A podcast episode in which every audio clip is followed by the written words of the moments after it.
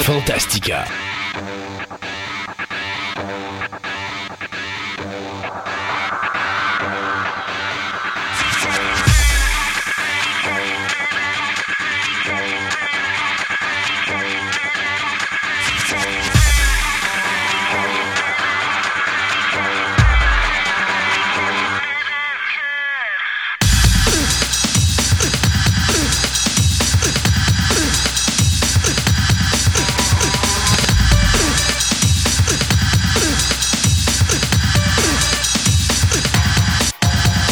Bonjour, mesdames et messieurs. Bienvenue à cette année merveilleuse que sera 2020, remplie de Fantastica, de Christophe Lassens et de Sébastien Côté. Eh, merci. Tu vois, ça a été ma façon d'éviter de dire que je suis non, à c'est côté. pas. Bonjour Sébastien, comment ça va? Début d'année. Oui. Alors, c'est notre première de l'année 2020. Euh, il fait euh, moins 2 degrés dehors, donc quel bel hiver qu'on a jusqu'à Hey, à présent. date, là, on n'a pas d'hiver, c'est ça. Ouais, ouais, à date, on, ben, on en a un. On a un, mais ouais, il, il se décide pas. Il se décide pas. Euh, ma blonde nous fait chauffer de la sauce tomate. Alors, on a ça dans le nez à 9h30 le matin. C'est comment c'est une bonne odeur de début d'année. là. Oh, oui, c'est Oh, ça. Quand même. Faut te faire lancer des tomates cette année. oui, oui, oui, ça, ça sent bien, je le sens. Euh, T'as pas amené euh, ton cookie jar de la Non. Tardis pour nous faire goûter ces magnifiques biscuits que tu as mis dedans? Non, On il est plein, effectivement. Ouais, OK, je vais m'en rappeler de celle-là. Je vais Je m'en t'en amènerai la prochaine fois. Mais tout ça pour dire qu'on va commencer l'année en force parce que, tu sais, la dernière émission qui était cette euh, émission remplie de singeries, euh, j'avais dit au monde qu'on avait plein, plein, plein, plein de nouveautés puis que j'avais hâte d'en parler. Bien, on va en annoncer quelques-unes aujourd'hui. Oui. Je vais le faire en début d'émission. Et euh, en même temps, ben, je vais, avant qu'on commence, à vous dire les nouveautés. J'aime ça, laisser traîner les choses. Ben, on va vous dire quand même aujourd'hui de quoi qu'on va vous parler. Donc, Julien, dans l'émission d'aujourd'hui, va être avec nous pour nous parler du PlayStation portable. Euh, ça, si vous auriez deviné, ça, on va parler de jeux vidéo. Oui. Du côté du MMO RPG, ben, tu vas nous parler, toi, Sébastien, de Dragonlance projet Overlord. Oui. Du côté de SETI, ben, Elisabeth va nous parler de l'échelle de Kardashev. Kardashev, C'est- ouais. Kardashev. Parce que c'est un savant qui est décédé en 2019. OK. Donc, ça comme, on parle un peu de son décès, puis qu'est-ce qu'il a fait dans le mouvement SETI. Et pour finir, bien, euh, on a un invité spécial, Dominique Dufour, qui a une passion incroyable, c'est de monter des expositions pour des musées. Alors, à un moment donné, sais, je me dis, on ne sait pas vraiment qu'est-ce qui se passe derrière les portes d'un musée. Tu te rentres dans un musée, tu vois une exposition, mais comment ça se monte? À quoi il faut penser? Donc, c'est quelque chose qu'on va avoir en ondes aujourd'hui. Une belle petite chronique d'une demi-heure, là, en fin d'émission, où est-ce que Dominique va tout nous expliquer comment ça fonctionne. Maintenant, euh, dans notre euh, table ronde de fin d'émission, on va vous faire notre rétrospective personnelle de l'année 2019. Ouais, c'est Euh, ce ne sera pas extraordinaire. On va parler du box-office, on va parler de, de- de- de- des films qu'on a aimés, on va vous parler des, des personnes, des personnalités qui nous ont quittés parce que même là, il y a des affaires que, tu sais, des fois, on, on les annonce, mais on même nous autres, on s'en rappelle plus à un moment donné. ça. Mais là, il y a un moment donné, je voyais des noms sortir, c'était- je me disais, ah, ouais, ils sont partis eux autres, puis bon. Alors, on va faire une rétrospective de tout ça. Et puis toi, je suis sûr que à travers ça, tu vas nous parler de choses que tu veux nous, absolument nous parler. Ah oui, c'est sûr. Même si on ne veut pas t'entendre, tu, vas- tu vas te forcer Tu- pareil pour Tu ça. vas éteindre ton micro, Ouais, puis euh, ça. ta blonde va t'attacher dans un coin. Voilà, exactement. Et donc, euh, ça nous amène à ce segment où on va vous parler des nouveautés qui s'en viennent. Parce qu'il y a beaucoup de nouveautés qui s'en viennent. D'abord, on va parler des émissions spéciales. Les émissions spéciales, vous avez, vous nous avez démontré que vous aimez ça beaucoup.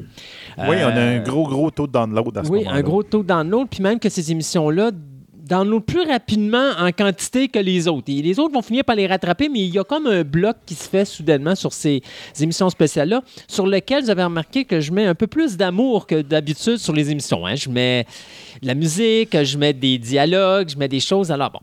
Fait que les trois prochaines émissions qui s'en viennent, il y en a quatre qu'on va avoir dans l'année euh, 2020. Il y en a trois qui sont déjà euh, cimentées dans le béton. Il y en a une quatrième que je sais à peu près ça va être quoi, mais il manque encore des points pour dire que j'ai une émission complète, Complète, montée ouais. là-dessus. Alors, je suis pas encore certain. On va commencer avec la Saint-Valentin parce que on va demeurer, les émissions spéciales vont demeurer pour des événements spéciaux. Donc. Saint-Valentin, l'Halloween, Noël et ainsi de suite. Mais étrangement, ils n'ont pas souvent de rapport avec l'événement spéciaux. Ben, je sais pas. Moi, je crois que les singes pour le Noël, c'était parfait. Bon, anyway. Alors, pour la Saint-Valentin, bien, on va parler des gens qui aiment le steampunk. Ben oui. Et donc, ça fait plus d'un an et quelques qu'on travaille sur cette émission-là, mais on va faire une émission spéciale sur le steampunk. Donc, on va parler à Steampunk Québec, on va avoir euh, un fan de steampunk, on va parler un petit peu de l'animation qui a un grand rapport dans l'univers du steampunk. On va même avoir une couturière qui va nous parler de création steampunk et on va peut-être nous de notre bord glisser quelques mots sur les films Ben qui ont oui. touché cet univers du steampunk. Donc ça c'est ce qui s'en vient pour la Saint-Valentin. Pour l'Halloween, notre, Halloween Fest de 2020 sera sur les Universal Monsters, donc Dracula, Frankenstein, la momie, etc. Donc, bien sûr, toute l'histoire hist- l'histoire cinématographique de ces créatures-là, mais on va aller au niveau littéraire, on va aller euh, euh, au niveau anthropologique. En tout cas, on va faire un survol de toutes ces créatures-là. Ça va être quelque chose de passionnant. Je sais encore pas si on va faire de l'anthropologie ou on va faire du surnaturel avec Andréane. On va négocier ça. Ah, c'est ça. Et pour Noël, pour notre Christmas Carol, oui, je sais, vous allez dire, tabarnouche, je pense déjà à Noël 2020. Laisse-nous payer nos factures déjà, Christophe, s'il te plaît. Écoutez, on- notre émission de Noël s'appelle le Christmas Carol. Et je me suis dit, quoi de mieux en 2020 que de parler du Christmas Carol? Cette œuvre littéraire de Charles Dickens qui a été adaptée au cinéma pendant je ne sais pas trop combien de fois, mais on va faire une émission complète là-dessus. On va parler de Dickens, on va parler de l'idée du Christmas Carol et bien sûr de toutes les œuvres qui ont été faites et à la télévision et au cinéma et les différentes adaptations qui ont été faites également pour les séries télé. Donc, euh, on va toutes vous parler de ça. Donc, ça, c'est les trois euh, émissions euh, assurées. Il y en a une quatrième qui plane dans l'air que je ne sais pas si ça va être à la fête des pères ou à la fête des mères, dépendant du sujet que je vais sceller en premier, mais c'est certain qu'il va y en avoir une dans ces alentours-là. Maintenant, on parle des nouveautés fantastiques. Oui, ça, ça va être fun. Pour une fois, on a des nouveautés, pas parce qu'on a des pertes ou des, des- des conclusions de show, non, nos chroniques restent là, mais on va avoir quatre nouvelles chroniques qui se rajoutent à l'émission. Bon, quatre nouvelles pas tout à fait vraies. En réalité, il y en a une qu'on a déjà, mais qu'on n'avait pas de chroniqueur Attitré. attitré à ça. Et pour la première fois depuis, euh, je dirais, quoi, 2009, on va avoir, après euh, presque 20 ans d'attente, un chroniqueur littéraire. Sauf, on a travaillé là-dessus. Oui. Ah, c'est Ah. que c'était long. Ben, et c'est drôle parce que ce chroniqueur littéraire-là est arrivé au moment où je t'avais dit, je pense que la chronique littérature, on va la faire sauter. Et au moment, je pense que c'est la semaine après, on a trouvé quelqu'un qui dit, ben écoute, moi, je vais faire vos chroniques littéraires. Donc, on va avoir finalement une véritable chronique littérature dans laquelle on va vous parler d'auteurs, on va vous parler de, de romans, mais on va pas juste parler du québécois, on va parler du canadien, on va parler euh, du, mon- du, du monde mondial. entier. On va parler de l'ancien, euh, les anciens auteurs, les anciens récents, euh, les auteurs récents. Bon, Les anciens récents. Ouais, les anciens récents, non. Les auteurs récents. Donc, tu sais, on va autant sauter d'un auteur comme, mettons, euh, on parle de Dickens tantôt, Ouais. on peut parler d'H.P. Ah, Lovecraft. je te aussi. j'allais dire H.P. Lovecraft, ça Euh, fait un bout de temps. mais on va aller dans des choses plus récentes et bon. Donc, ça va être une façon, puis en plus, c'est une personne qui va pouvoir même aller jusqu'à des, des, euh, des artistes comme Shakespeare. On va pouvoir parler de Shakespeare, des œuvres de Shakespeare et tout ça. Donc, c'est un gars qui, quand on va vous le présenter, vous allez voir, là, on, a, on, a- on est vraiment tombé sur la perle rare. Euh, un homme qui travaille dans le domaine de l'édition au niveau euh, de la littérature québécoise. Donc, c'est un gars qui va pouvoir nous parler à tous les niveaux de la littérature. Ça va vraiment être passionnant. Euh, pour ceux qui aiment les voitures, on a Oui. pensé à vous. Parce qu'on a fait une association avec un regroupement qui s'appelle Les Crinqués. Les Crinqués, c'est un groupe de personnes qui vont acheter ou remodeler ou revamper ou restructurer ou reconstruire ou maintenir une voiture de la vieille époque. Euh, D'ailleurs, dans la première chronique, parce que c'est la chronique va s'appeler la chronique des Crinqués, vu que c'est pas juste un chroniqueur qu'on a, c'est toutes les C'est l'association au C'est l'association, c'est les membres de cette association, cette association-là, pardon, qui vont venir à l'émission et qui vont nous parler de leur passion à eux, leur voiture, ou encore on va parler de pilote de course, on va parler de, de drague, on va même assister, j'ai été invité à participer à une compétition de drague, donc on va faire une émission spéciale live drague directement euh, d'un événement, donc ça, ça va être quelque chose de vraiment spécial, j'ai vraiment hâte, on m'a déjà dit qu'il fallait que j'aille des bouchons dans les oreilles parce que je vais sortir de là complètement sourd, Euh, mais c'est pas grave, de toute façon, l'important, c'est le, ver- c'est le verbal, tant que je perds pas ma voix, le reste, si je parle audition, on s'en fout.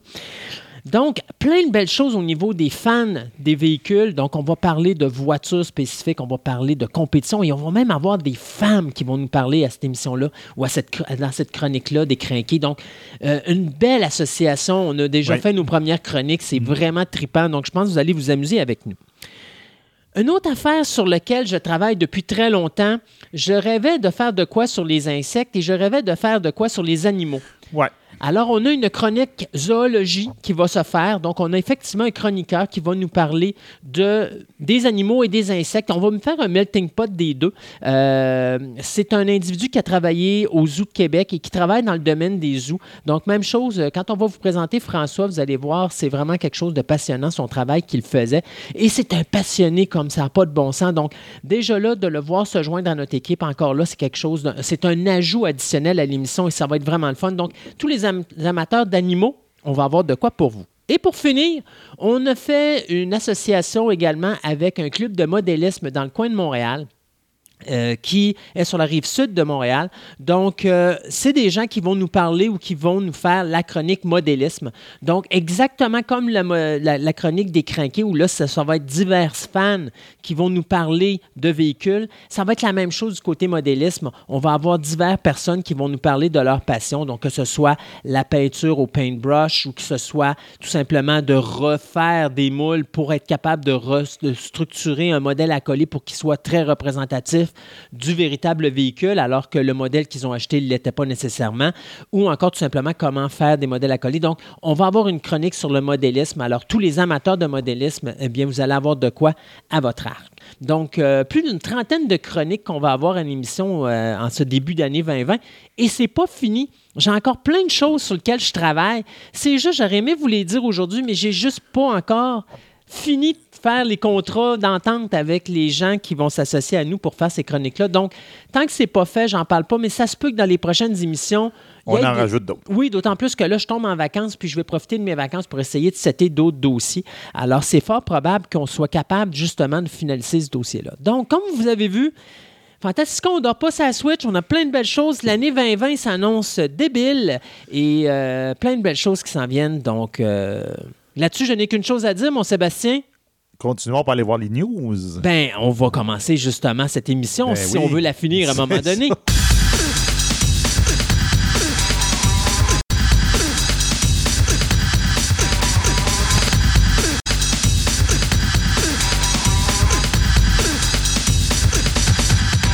Ce segment de nouvelles vous est présenté par Vidéo Centre-Ville, le plus grand club vidéo répertoire de la ville de Québec. Films étrangers, noir et blanc, culte ou blockbuster, plus de 45 000 films disponibles en magasin.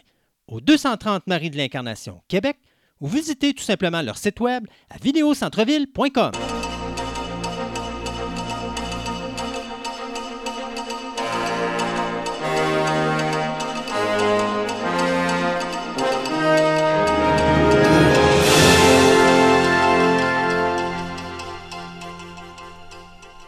Pour commencer ce premier segment de nouvelles, eh bien, je vais y aller avec deux segments. D'abord, on parle toujours de décès, puis on parle toujours de séries télé. Alors, je vais mixer les deux parce qu'il n'y a pas beaucoup de nouvelles cette, euh, dans cette émission-ci. Pour la euh, télévision, excuse-moi, Non, non, mais je dis non, effectivement, c'est. Mais c'est un début d'année tranquille, on se plaindra pas. Oui, c'est ça. ben, je te dirais tout le monde en vacances puis ils mettent pas de nouvelles. C'est ça. Donc, euh, du côté de la télévision, bien, il y a un, un renouvellement, une cancellation. Stars vient de canceller sa comédie après deux saisons, Sweet Bitter. Et du côté de Netflix, on vient de renouveler euh, pour une saison 2 la série d'animation basée sur le- le- les écrits du Dr. Zeus, Greg Eggs and Ham. Donc, ça, c'est les renouvellements et les cancellations pour la télévision. Et du côté des décès, bien, euh, la Lolita n'est plus. La Lolita, non. Ouais, donc euh, l'actrice qui faisait, qui interprétait le personnage de euh, la Lolita, euh, Dolores Hayes, dans le film de Stanley Kubrick de 1962, Lolita, Ah, qui s'appelait Sue Lyon et qui avait interprété ce personnage-là à l'âge de 15 ans et qui avait bouleversé l'Amérique à cause de cette fameuse image où elle a un suçon dans la bouche. Sauf que le problème, c'est une image qu'on voit jamais dans le film parce que c'est le poster du film. Alors, ça avait fait beaucoup de problèmes euh, à cette époque-là. D'ailleurs, ça avait été très. Écoute, c'est quand même quelque chose. C'est un homme d'âge mûr qui tombe en amour avec une adolescente.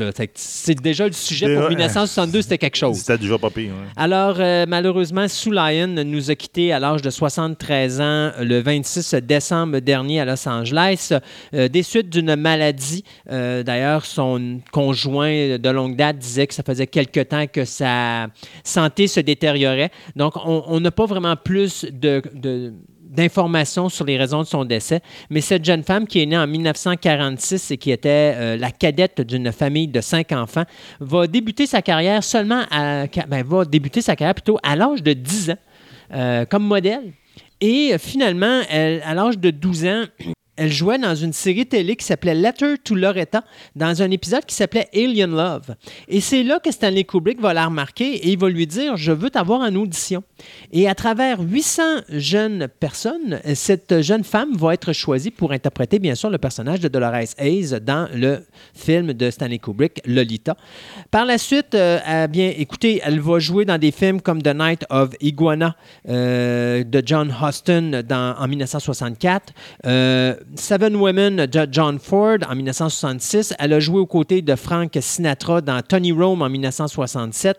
Elle a été à côté de George C. Scott dans The Flim Flam Man en 1967. Et elle a joué également dans des euh, films comme Evil Knievel, Murder in a Blue World, euh, Tarot en 1973, End of the World ou Destruction planétaire aux côtés de Christopher Lee euh, en 1977, euh, The Astral Factor en 1978 et elle finira sa carrière en 1980 dans le rôle d'une journaliste dans le film Alligator euh, qui avait été fait à la télévision. Donc, euh, elle a été mariée et divorcée plus de cinq fois dans son existence.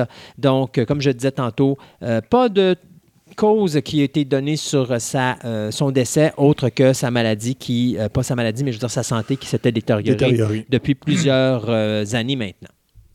Euh, le 30 avril 2019, on- il y avait eu une fusillade dans un campus, dans, un cam- campus excusez-moi, Mhm. en Caroline du Nord aux États-Unis. Euh, L'université de Charlotte avait perdu à ce moment-là deux étudiants qui étaient morts dans- durant la fusillade, dont un certain Riley Howell qui avait été un étudiant de 21 ans qui avait été considéré comme un héros parce que carrément il s'était retrouvé euh, euh, à côté du, de l'assaillant, puis il s'était jeté dessus pour essayer de l'empêcher de, de tirer. Mais malheureusement, il avait donné sa vie en faisant ça, mais en faisant ça, ben, il, a été, il avait sauvé plusieurs, plusieurs autres étudiants. Ben, pourquoi je vous parle de ça? C'est parce que. On va faire un monsieur- film? non. Non? Monsieur Howell euh, était un super fan de Star Wars. Oh! Mais vraiment, là, c'est genre d'encyclopédie vivante. Il savait tout sur les films et tout sur l'univers de Star Wars. Puis quand la nouvelle est sortie, ben les studios Star Wars euh, ont été euh, touchés par cette nouvelle-là. Puis ils ont envoyé une lettre officielle aux parents de- pour le- donner leurs condoléances, etc. Puis ils ont euh, aussi dit que ben dans le prochain euh, le, le livre qui va sortir, ben pour moi, il, probablement, s'il n'est pas sorti, il va sortir très prochainement. Je sais pas la date de sortie exactement. Star Wars: The Rise of Skywalker, The Visual Dictionary. Mhm. Il va y avoir un certain Riley Howell dedans, un Master Jedi, donc un maître Jedi Ah. qui est le dépositaire du savoir des, des Jedi. Donc c'est l'historien des Jedi. Ah, mon Dieu. Donc, il va être. euh, ils viennent de, comme pour à type posthume, ils l'ont nommé Maître Jedi pour l'honorer de son sacrifice qu'il a fait euh, durant cette fusillade-là. Donc, je trouve que Oui. c'est une belle pensée que les studios, studios Skywalker ont faite avec. euh, c'est vraiment, vraiment. Mais tu veux dire, euh, pas les studios Ben, Skywalker, mais tu veux dire sur- Lucasfilm. Ouais, Lucasfilm, là, c'est ça maintenant. Lucasfilm et Disney. C'est ça. Mais Lucasfilm, sont, sont, j'aime beaucoup. Ils ont gardé la mentalité euh, Lucas, même si, bon, il y a beaucoup de gens qui sont pas très d'accord avec ce qui se passe présentement au cinéma au niveau des films de Star Wars. Ouais. Ils ont quand même, dans leur mentalité, gardé celle de Lucas. Je regarde récemment, il y a un film qui a été présenté euh, par des fans, un fan film, et euh, tout de suite Disney ont mis comme un blocus dessus pour, en pour cause des droits d'auteur et tout ça. Et il y a un représentant de Lucasfilm qui est allé voir les hauts dirigeants de Disney pour leur dire c'est pas comme ça que ça marche. Et il a sorti le guideline des fanfilms avec Lucasfilm et euh, justement ce que Lucas avait fait à l'époque pour encourager les fanfilms alors que les Ben fanfilms avaient oui. énormément de problèmes avec les droits d'auteur. Et Disney se sont retirés et ils ont dit oui, effectivement, on va respecter ça. Donc, tu vois que Lucasfilm garde quand même une certaine mentalité Lucas en arrière. C'est ça. Puis ils ont quand même fun. un certain pouvoir encore Ouais, mettons, ah oui, euh, ben, versus Disney. Il y a- Disney ne prend jamais de contrôle. Regardez, quand ils ont acheté Pixar, ils ont donné leur section d'animation à Pixar. Ils ont dit Vous gérez, vous connaissez ça mieux que nous autres. Tu sais, Bob Iger, je vais lui donner ça. là, C'est la raison pourquoi je pense qu'il est aussi. euh, qu'il est excellent. C'est parce qu'il sait où sont ses limites. Les films de Marvel, il a été prendre Kevin Feige qui travaille pour Marvel. Il l'a foutu là. Il dit Tu connais les héros, gère ça. Euh, Star Wars, Kathleen Kennedy, tu connais George Lucas, tu connais l'univers de Star Wars, gère ça. Moi, je m'en occupe pas. Et, et c'est ça qui fait que c'est populaire. C'est que Oui. c'est des gens qui sont dans l'univers qui gèrent ça et non pas Disney qui essaie de connaissent rien contrôler exactement. Donc, on laisse les gens compétents gérer ces univers-là euh, jusqu'à ce que ça marche plus. Puis à ce moment-là, on va chercher d'autres personnes, mais on va garder quand même des gens qui ont rapport à cet univers-là. Donc, moi, c'est une des raisons, je pense, pour laquelle que Disney est aussi euh, a autant de succès comme Oui. ils en ont présentement. Euh, on va y aller avec justement Disney parce que j'avais, on avait annoncé ça il y a très longtemps que Hulu, qui maintenant appartient à À Disney, euh, avait mis la main sur les droits pour faire une euh, mini-série sur euh, les The Vampire Chronicles de Anne Rice. Oui. Eh bien, Anne Rice a décidé finalement, comme il ne se passait rien sur Hulu, euh, de tout simplement prendre ses clics et ses claques et puis de s'en aller. Et de dire, ben écoutez, je reprends mes droits et puis je vais aller magasiner ailleurs. Donc, euh, présentement, elle fait le tour des différents studios avec un budget de 30 à 40 millions de dollars en demande, incluant un 2,5 millions pour racheter les droits à la WB ou à Warner Brothers. Présentement, on sait qu'il y aurait quatre euh, postes qui seraient intéressés par ça, dont Paramount, qui était précédemment avant Hulu, les gens qui devaient réaliser une série là-dessus, mais que ça n'avait pas été fait. Dans le 30 à 40 millions, en plus d'inclure le 2,5 millions pour racheter les droits à la WB, eh bien, il y a tous les droits, bien sûr, de films et de séries télé qui appartiennent à The Vampire Chronicles, la série de livres, mais également à la série de livres qui s'appelle Mayfair Witches. Donc, on, c'est un melting pot. Là, on a comme rajouté ça pour justement Ouais. atteindre le montant histoire de 30 de, à 40 de sorcière, mais qui est dans le même univers. Exactement. Donc, ça serait Anne Rice avec son fils Christopher Rice qui s'occuperait de développer et d'écrire le scénario d'un nouveau pilote pour justement y- euh, suivre les aventures du vampire Lestat euh, et de l'univers justement du Vampire Chronicles. Donc, euh, dès qu'on a plus de nouvelles là-dessus, on va vous tenir au courant. Mais pour le moment, oubliez ça pour The Vampire Chronicles sur Hulu. Ça n'arrivera pas. Ah, dommage. Euh, donc, on verra bien ce que ça va donner Mhm. ailleurs. Donc, euh, on a eu des nouvelles de Sam Raimi. Là, il y a un petit bout que ici, j'ai pas très hâte de trouver le, le lien, mais Sam Raimi est en train de faire la promotion de Grudge. Il est-tu Ben oui, ben le film est au? Il cinéma. oui, ça. Normalement, oui, sa maison de production de films, c'est eux qui produisent. Ah. Parce que, je voyais qu'il n'était pas dans les dans Non, ceux qui. c'est, euh, je me rappelle plus du nom de sa compagnie, de la maison de production, euh, mais euh, c'est elle qui gère la majorité des films qui sont basés sur des, euh, ben, des films japonais. Donc, exemple, il y avait The Grudge, il y avait The Eye, il y avait Ringu. Ring, The Ringu, exactement, c'est ça. Ring, The, The Ring. C'est, c'est tout produit par sa maison de production. Donc, il est tout le temps impliqué, mais tu ne vas pas nécessairement voir son nom. Mais c'est un peu comme si, mettons, tu vas voir George Lucas, qui à l'époque était dans LucasArts. Ça ne veut pas dire que nécessairement qu'il est là comme producteur. Mais je te donne un exemple. Il a produit le film Body Heat, Oui. mais il n'est pas là nulle part. Parce qu'il n'est pas crédité comme producteur exécutif, mais il a participé à la production de Body Heat, qui était, je pense, le film de Laurence Kasdan en 1981. Donc, euh, tu sais, des fois, tu as des, des noms comme ça qui sont présents, mais qui ne veulent pas que leur nom apparaisse parce que c'est leur boîte qui sont en arrière. Ouais. Donc, Sam Raimi, justement, qui est en train de faire la promotion du Grudge, qui est justement qui est sorti, comme tu disais, euh, il va sortir. Il est, Ben, il est sorti en là, début d'année, ouais, c'est ça. c'est ça. là. Euh, donc, à lui, c'est euh, comme de raison. Il, f- il- il est là devant le public, puis il jase. Ben, première chose que le monde lève la main, puis ils font euh, Evil Dead. Ben ouais, mais Evil Dead, c'est fini. Ash veut plus rien savoir. Donc, c'est ça. Donc, euh, il a confirmé quelque chose que Bruce Campbell avait euh, laissé entendre à un moment donné. Il a confirmé qu'effectivement, un remake ou un reboot est en train de se faire. donc, euh, donc Mais il a confirmé ça. Mais c'est il a Non, je confirmé veux que dire, c'est en train d'écrire. parce que c'est ça que je trouve niaiseux. Le remake ou reboot, qui était comme un genre de sequel, prequel, Ouais. a déjà été fait. A déjà été faite, mais ils vont en faire un autre. Tu sais, je- il y avait, je trouvais que le film qu'il avait fait était parfait. là. Il y avait des Ouais. affaires que j'aimais pas, là, mais dans l'ensemble, je trouvais que c'était parfait. Je vois pas pourquoi encore le refaire, mais enfin. C'est ça. Et il a confirmé, il a aussi dit qu'il très bien une bonne chose. Il dit oui, oui, moi, un film, j'aimerais ça en faire un. Euh, mais euh, de Evil Dead, j'aimerais ça continuer. Mais euh, si je le fais, faut que Bruce soit là. Et Bruce a dit qu'il se retirait du, du personnage. Ouais. Donc, attendez. Attendez-vous pas que je revienne dans cet univers-là? Moi, sans Bruce, j'en fais pas. Non, c'est ça. Dans ça. Donc, ils ont au moins confirmé quand même qu'il y a quelque chose qui est en train de se préparer. Donc, comme tu dis, un espèce de reboot de reboot ou Ouais, ah, ouais. oh, je sais pas, là, en tout cas, là, mais euh, c'est un peu dommage pour ça. Moi, je trouve ça un petit peu dommage. Ben, j'étais en train de me taper justement la série télé de Ash vs. Evil Ouais. Dead. Là, je suis rendu au début de la troisième saison. J'avais de la misère euh, dans les premiers épisodes, là, mais là, j'embarque puis j'ai du fun. Fait que, je trouve que c'est un peu trop sanglant, par exemple. Mais enfin. Il y a tout, tout est sanglant dans son. Même ces Ouais, affaires qui sont pas supposées de C'est parce que, tu sais, dans les. Evil Dead, tu as une façon de mettre de la violence qui est bonne. Mais là, dans la série télé, ça fait plus l'espèce de gore japonais. Tu sais, à un moment donné, tu as un boyau de sang, là, puis t'as- Ah, c'est oui. comme too much. C'était pas ça, Evil Dead. Là, c'est comme je trouve qu'ils en mettent un peu trop, contrairement à ce qu'on avait avant. Mais enfin, euh, on va parler de Uncharted, que tu aimes beaucoup, le jeu vidéo. Mais oui. Alors, on vous avait annoncé que l'acteur Tom Holland, celui qui fait Peter Parker dans la nouvelle saga des Spider-Man, euh, allait faire un jeune. euh, C'était quoi le nom du Nathan, personnage? Nathan Drake. Nathan Drake, c'est ça. Donc, euh, il y a des, plus pour ça, mais ça arrive avec un moins également parce que ça cause une certaine problématique, étant donné que pour Sony, le plus grand film de leur histoire, au niveau du box-office, c'est Spider-Man 2, Far Eh From Home. oui. C'est le film qui a ramassé le plus d'argent.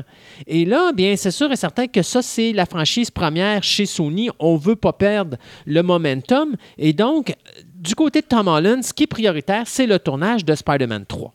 Sauf qu'en faisant ça, ça crée un problème parce qu'on vous avait annoncé que la- le réalisateur Travis Knight, qui nous avait donné le film Bumblebee, était derrière la réalisation du film Uncharted. Oui.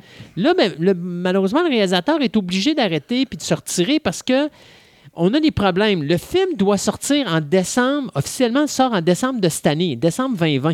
Oubliez ça, Uncharted ne sera jamais fait. On n'a même pas fini le scénario encore. Ben non, c'est ça. On n'est pas capable de trouver une date de tournage. Puis là, on n'a plus de réalisateur. Fait qu'attendez-vous que ça On risque d'être. au, je sais pas quoi, quatrième, cinquième réalisateur dans Ouais, ce film. en tout cas. Ah, ça regarde mal. Euh, écoute, euh, calculons que ça fait 10 ans que ce film-là est, est en développement, Oui. Euh, mais on a quand même encore l'acteur. Donc, je me dis que c'est juste reporté d'un ou deux ans le projet.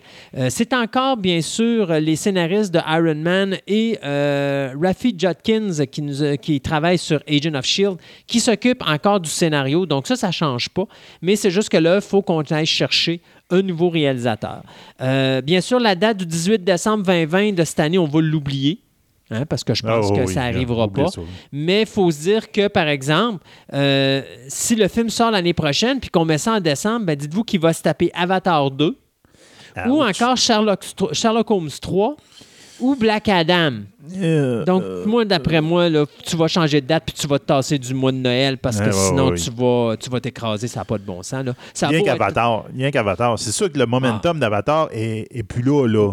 Mais Ah, ça va être quand même un gros ça va être blockbuster. le- Ça va être l'événement. là. C'est ça. Euh, donc, c'est ça. Donc, dans le cas de euh, Uncharted, il n'y a plus de date, d'après moi, là, parce que c'est impossible que ce film-là sorte pour le 18 décembre de 2020. là. Oubliez ça. Moi, je pense qu'on va reporter ça euh, définitivement pour une autre, a- une autre année. Mais euh, n'ayez crainte, Tom Holland est encore euh, de la partie. Il y a un film de science-fiction que je n'ai pas encore écouté, Ad Astra. là. Il est sur Oui, ma liste que faut très que bon. j'écoute. là. Mais c'est un film d'auteur. Donc, ça. Les gens qui n'aiment pas le film d'auteur vont pas aimer ça. Mais c'est très. Je te dirais que c'est un bel hommage à 2001 puis euh, Gravity. Donc, c'est le même style de film. Euh, fait que oui, c'est un très bon film. Très bon retour en passant 2019 de Brad Pitt. Là. Oui. On va en parler en fin d'émission, mais euh, écoute, il y a deux beaux projets qu'il a fait cette année. C'est incroyable. Donc, euh, la, la story qui est faite par James Gray, là, quand j'ai lu la nouvelle, je voulais vous en parler, c'est que la personne qui est en arrière de tous les effets sonores, donc M. Gary Ridstrom, Ridstrom euh, qui est un Academy Award winner, donc euh, il a gagné quand même plusieurs prix pour un sound editing, a dit qu'il a, donné un de ses secrets pour les, les, les sons de ce de film-là. C'est la voix de Tommy Lee Jones. Uh-huh. Donc, à bien des places, et même quand, euh, euh, quand Brad Pitt s'en va vers une planète, il y a un son de background, c'est la voix de Tommy Lee Jones qui a été changée. Donc, ils ont pris des dialogues vers la fin du film et ils ont travaillé, ils ont, je te dirais, masqué et, euh, et utilisé pour faire les effets sonores d'avant. Donc, j'ai pas comme écouté le film, mais je pense que c'est une histoire père-fils et le Mhm. père étant Tommy Lee Jones. Exact. Et donc, on peut dire que Brad Pitt est hanté par la voix de son père pendant toute la première mo- moitié du film, mais on s'en aperçoit pas. c'est une manière un peu subliminale. J'ai trouvé que c'était une belle idée d'utiliser ce genre d'affaires-là, puis en même temps, ça fait un, un peu comme un rappel dans le film. Mais c'est un très bon film. Euh, OK. Projet totalement inutile. Projet totalement inutile. Je commence à, à chialer en 2020, ça va pas bien. FX va refaire une, euh, ce qu'on appelle un limited series, donc une mini-série d'un certain nombre d'épisodes sur Carrie de Stephen King. On a fait deux films au cinéma. Oui. Le- euh, on a fait une suite à- au premier film de euh, voyons, Brian De Palma de 76. On a fait une mini-série qui devait être un pilote, mais qui finalement était un- tellement un massacre que ça a été euh, abandonné. D'ailleurs, c'était Brian Fuller qui était là-dessus. Et là, on va repartir une limited series. Et là, ce qu'on demande du côté d'FX, on va changer la donne ou la prémisse de la série. Alors là, on a besoin d'un acteur trans, transsexuel, ou encore une afro-américaine pour faire Carrie. Hey, politique et correct, là, quand tu dis que tu prends ton casting, je veux être politique correct, je veux quelque chose en haut, là, tout cas. Mais bon. Écoute, c'est déjà un projet que je trouve totalement inutile, juste Ouais, par le fait que si tu veux écouter Carrie, là, tapez-vous dans le film de 76, il est encore au goût du jour. là. Ouais. Il n'y a rien qui est capable d'égaler ce Mais les jeunes n'écoutent pas. Ben, ils vont l'écouter. Parce que ça demeure que c'est la meilleure œuvre qui a été faite sur le monde de Carrie. Euh, puis ils ont beau écouter la mini-série de, de trois heures qui est ennuyante et emmerdante plus qu'autre chose. Ils veulent se taper le nouveau film qui a été fait en 2000 quelque chose, là, qui mettait en vedette euh, l'actrice qui jouait dans là, qui faisait la... Comment qu'elle s'appelle? donc la, la, la, la Hit Girl? Hell Girl, ouais. Ouais. Euh, où tu as une réalisatrice qui a un projet incroyable entre les mains, elle a juste pas compris c'était quoi. Fait que tous les acteurs qui, avaient, qui étaient incroyables, qui auraient pu être excellents, sont là, puis ils savent pas ce qu'ils font parce que la réalisatrice, elle est juste, elle a manqué le bateau, elle a oublié c'était quoi qu'elle réalisait, là. Fait que vous revenez dans le film original de 76, ça s'arrête là. Moi, excusez, là, mais moi, l'histoire de mettre un, un transsexuel dans le rôle de Carrie, je vois pas l'utilité d'abord que la mère, elle est ultra religieuse. Donc, déjà en partant, ça marcherait pas. Le concept serait pas bon. De la mettre afro-américain, ben là, écoute, tout le monde est en train de changer de peau puis de couleur de peau. Alors, je me dis, bon, allez-y donc avec. Au moins, ça, au moins, je trouve ça plus intelligent Oui. que l'autre, là.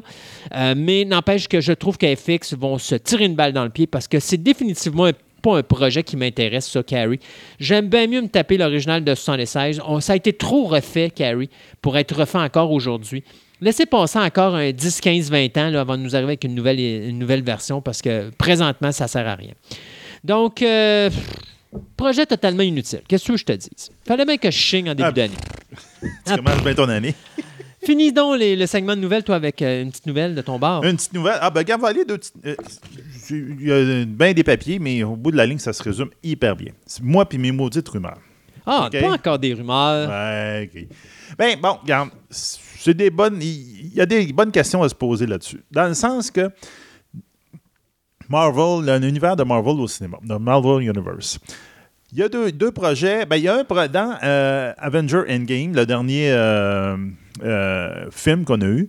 On a eu le inside comme quoi que dans le Wakanda, il y avait des, des perturbations dans l'océan. Donc là, il y a bien des fans qui ont dit Namor. Atlantis- ah, Namor arrive. Et on, on a sur Disney Plus une série qui s'appelle She-Hulk, qui sont, en train, qui sont en train de développer. Ils ont dit qu'ils sont en train de développer. Le problème étant que ces deux, Namor et She- ben, Hulk, tout les- l'univers de Hulk, est dans les droits de Universal Pictures. Donc, normalement, ils ne devraient pas être capables de toucher là-dessus De toucher Namor. de, de toucher Namor et de toucher She-Hulk, qui non, est comme She- c'est comme un produit dérivé de Non, Hulk. She-Hulk, ils ont le droit parce que le personnage de She-Hulk n'appartient pas à The Incredible Hulk.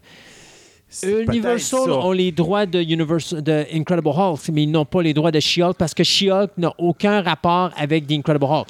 Il y a un rapport Bon, dans il le y a un comic rapport book, dans les autres, mais, mais il n'a c'est pas pas- de rapport à la télévision C'est et au pas comme cinéma. rattaché comme Spider-Man C'est avec ça. tous ses méchants. Parce Ok, qu'ils c'est n'ont jamais parlé de She-Hulk dans les films de Hulk. Donc, ils n'avaient pas les droits pour She-Hulk. Donc, les, droits appartiennent encore à Marvel. C'est ça. Donc, il y a un peu d'avance. C'est pour ça qu'en ce moment, il y a des, des rumeurs qui montent de plus en plus, qui deviennent de personnes quand même bien placées, qui disent qu'ils sont en très forte négociation Disney pour récupérer les droits de Hulk et de Namor.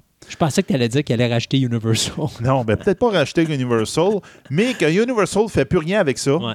Puis que les autres, ils, euh, ils seront prêts à mettre un chèque sur la table et dire Garde, ordonne-nous les droits de Hulk puis de Namor, puis on va s'en occuper, nous autres.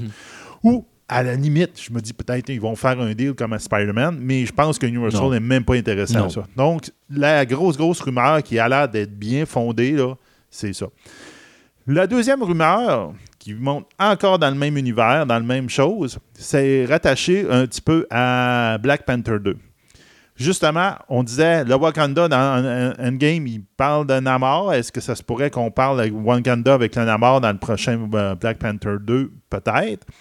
Mais des sources encore plus crédibles, eux autres mettent que plutôt que Black Panther 2, le méchant qui va être impliqué là-dedans pourrait être Doctor Doom. Ouais, mais ça, ça, serait le, le- le personnage logique. Mhm. Parce qu'en plus, il y avait une série, je pense, de bande Disney qui s'appelait Doom War en 2010 qui avait sorti. Que justement, Doom a essayé Ah, d'envahir le Wakanda. Puis, Ah, euh, OK, oui, oui, oui. Il essayait d'envahir d'envahir le Wakanda pour pouvoir mettre la main sur le vibranium. Ouais. Donc, puis ça ferait une.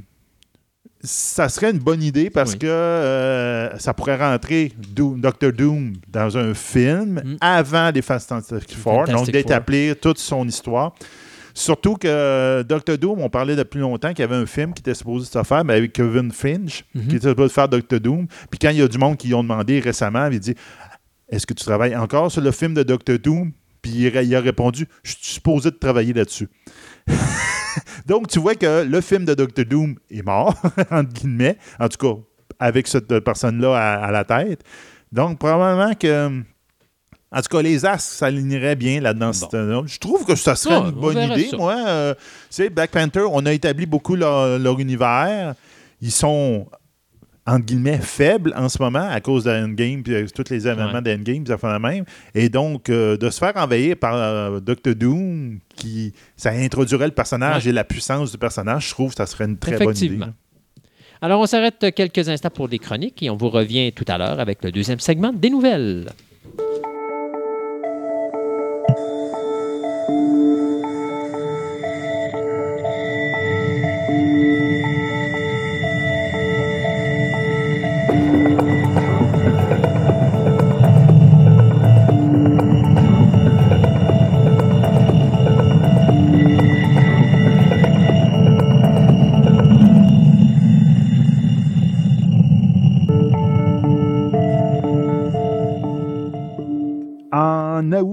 2019, eh, on a eu le décès de M. Kardashev. M. Kardashev, pour les, les purs et durs de la science-fiction, on a entendu parler. Ses principes, ou plutôt son échelle, a été utilisé beaucoup dans la science-fiction. Puis, c'est aussi utilisé dans SETI. Puis c'est pour ça que euh, notre euh, chroniqueuse de SETI, Elisabeth Piotella, voulait nous parler de M. Kardashev, puis euh, un peu bon, de son œuvre ou qu'est-ce qu'il a fait. Donc, bonjour Elisabeth. Oui, ben bonjour, Sébastien. Donc, on va parler de M. Kardashev. Comme tu disais tantôt en, en ondes, dit, on a annoncé, là, ah, M. Kardashev est mort. Puis là, tout le monde te disait, Hmm, C'est qui ça? Voilà, c'est qui?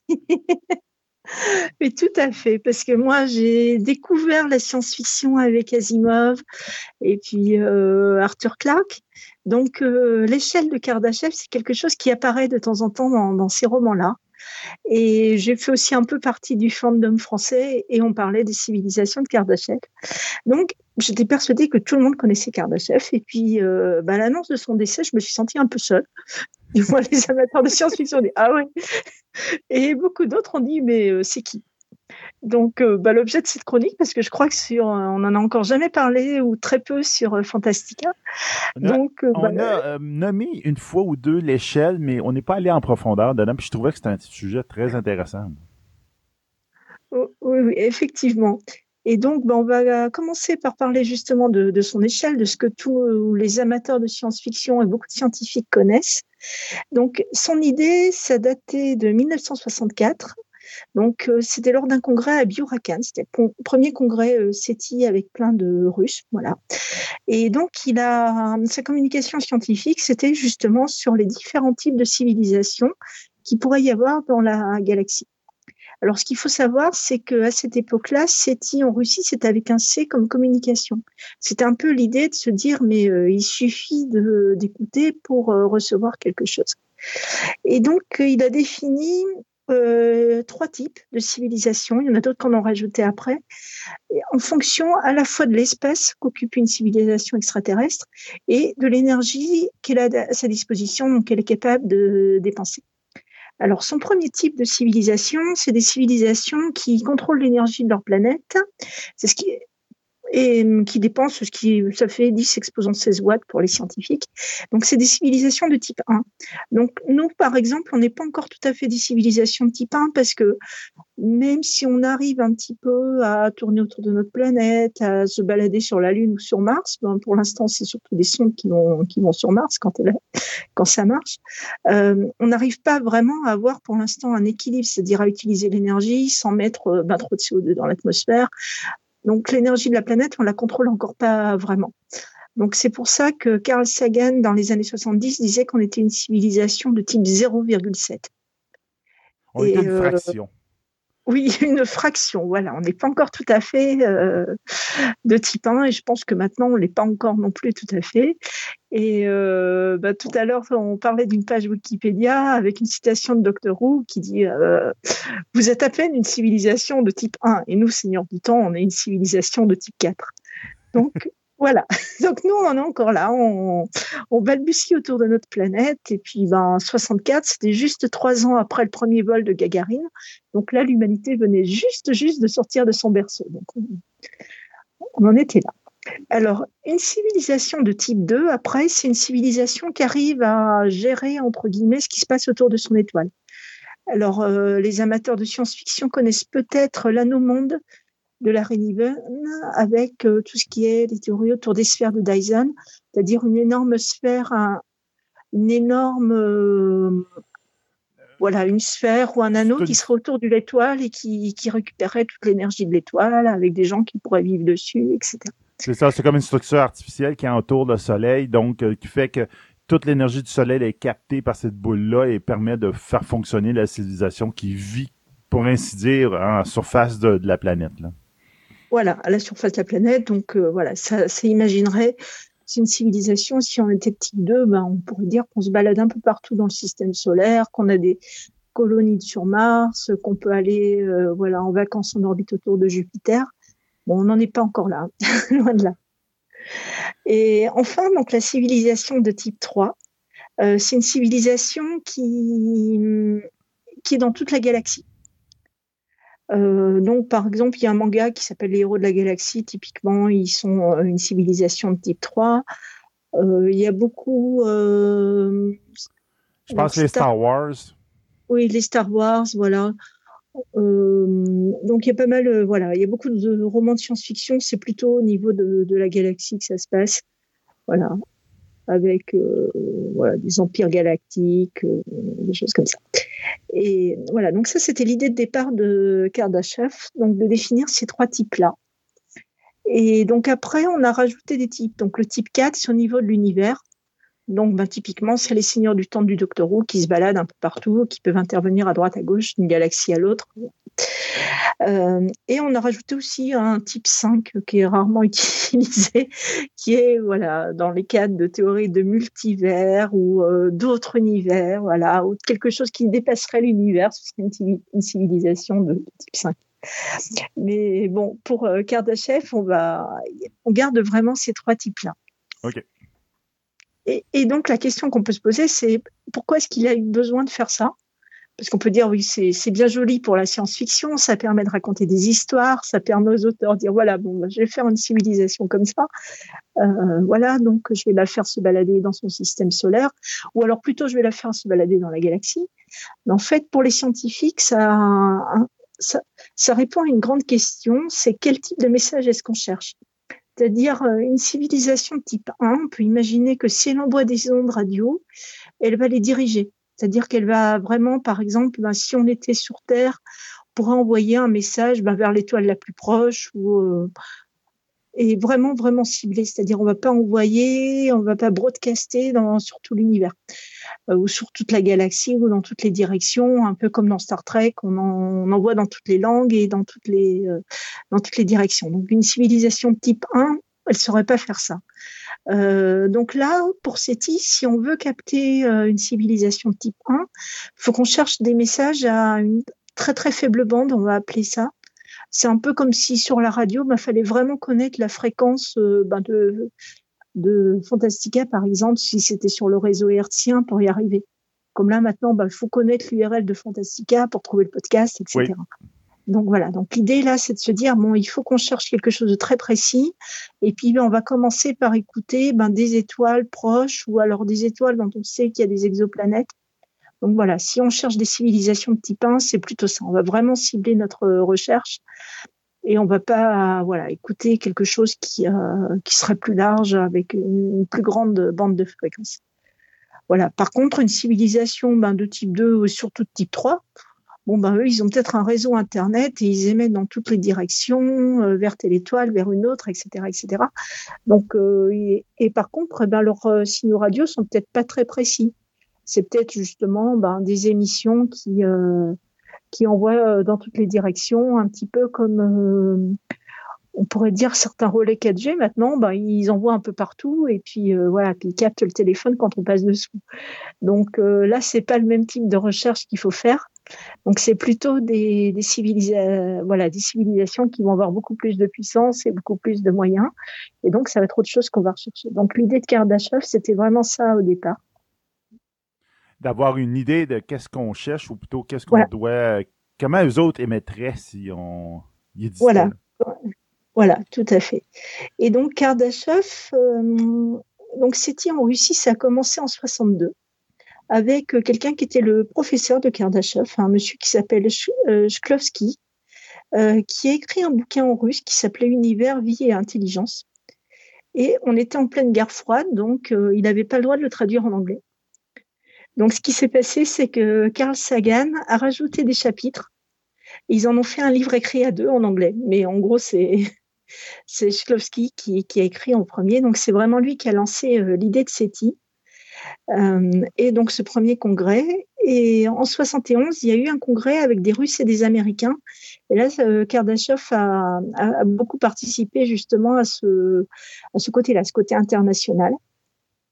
Euh, parce que dans CETI, en fait, euh, à ce moment-là, il y avait deux branches en Russie. Donc, il y avait une branche d'un certain monsieur Trotsky qui, lui, s'occupait surtout des étoiles proches. Et Kardashev, lui, s'occupait des sources particulières et euh, des sources particulières, c'est-à-dire des signaux qui font des choses un peu bizarres, parce qu'il était arrivé d'en recevoir un.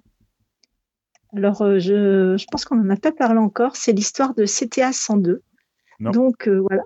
Donc voilà, il reçoit un signal qui a l'air un petit peu bizarre et surtout qui a est pas très régulier. Donc ça, ça ressemblait à rien de, ce qu'il connaissait. Euh, C'était assez puissant et puis, ben, c'était quand même euh, un peu bizarre parce que c'était ça ressemblait à un signal artificiel.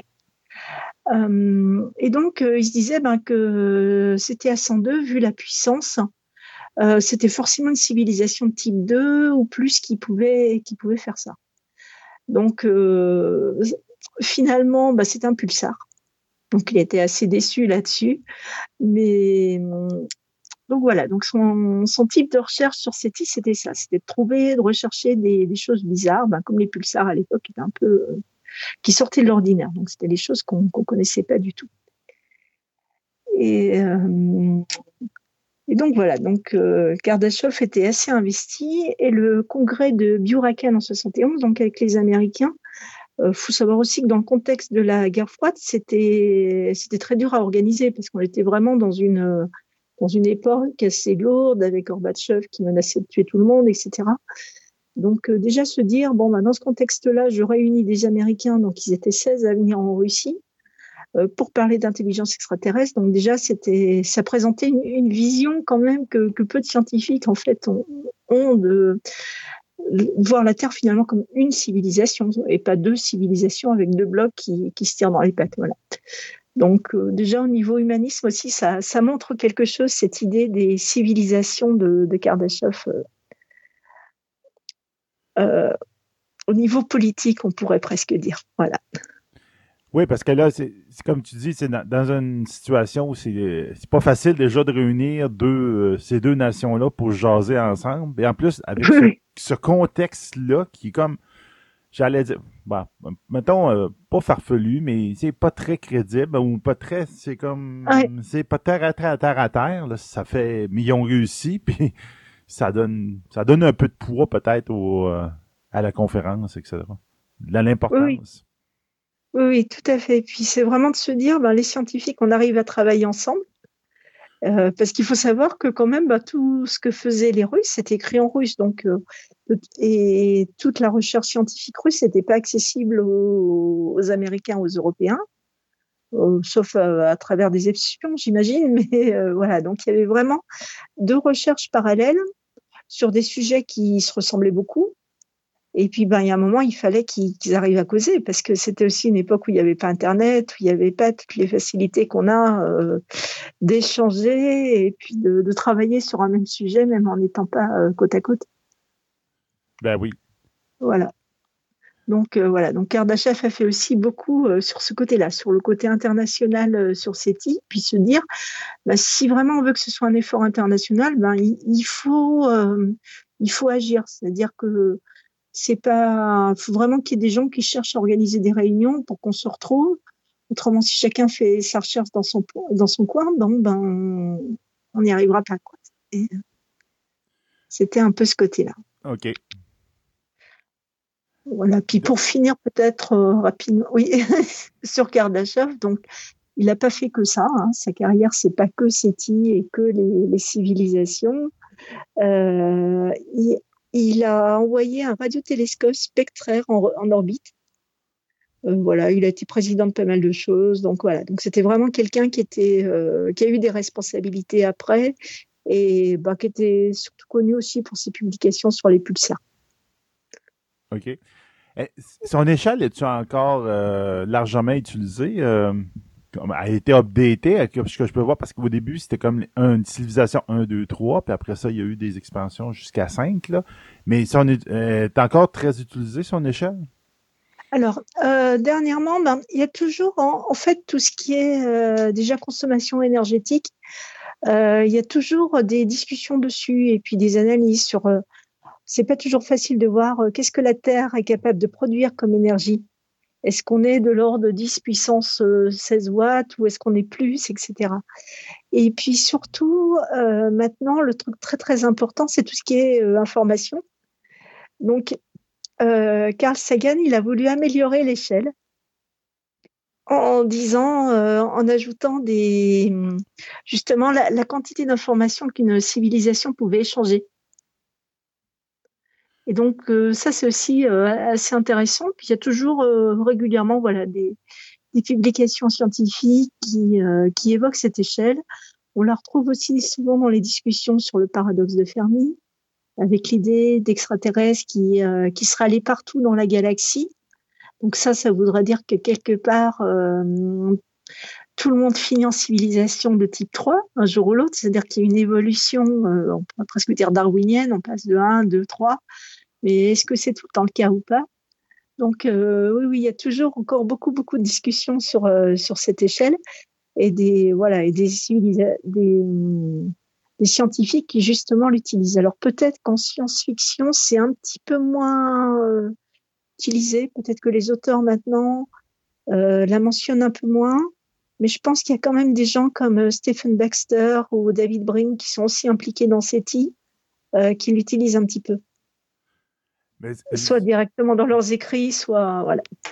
Mais quand je regarde pour les, dans les exemples de différents types de civilisations, c'est ce qui me ce qui me saute aux yeux. Ben moi, je suis aussi comme toi, c'est Asimov qui m'a introduit beaucoup à la science-fiction.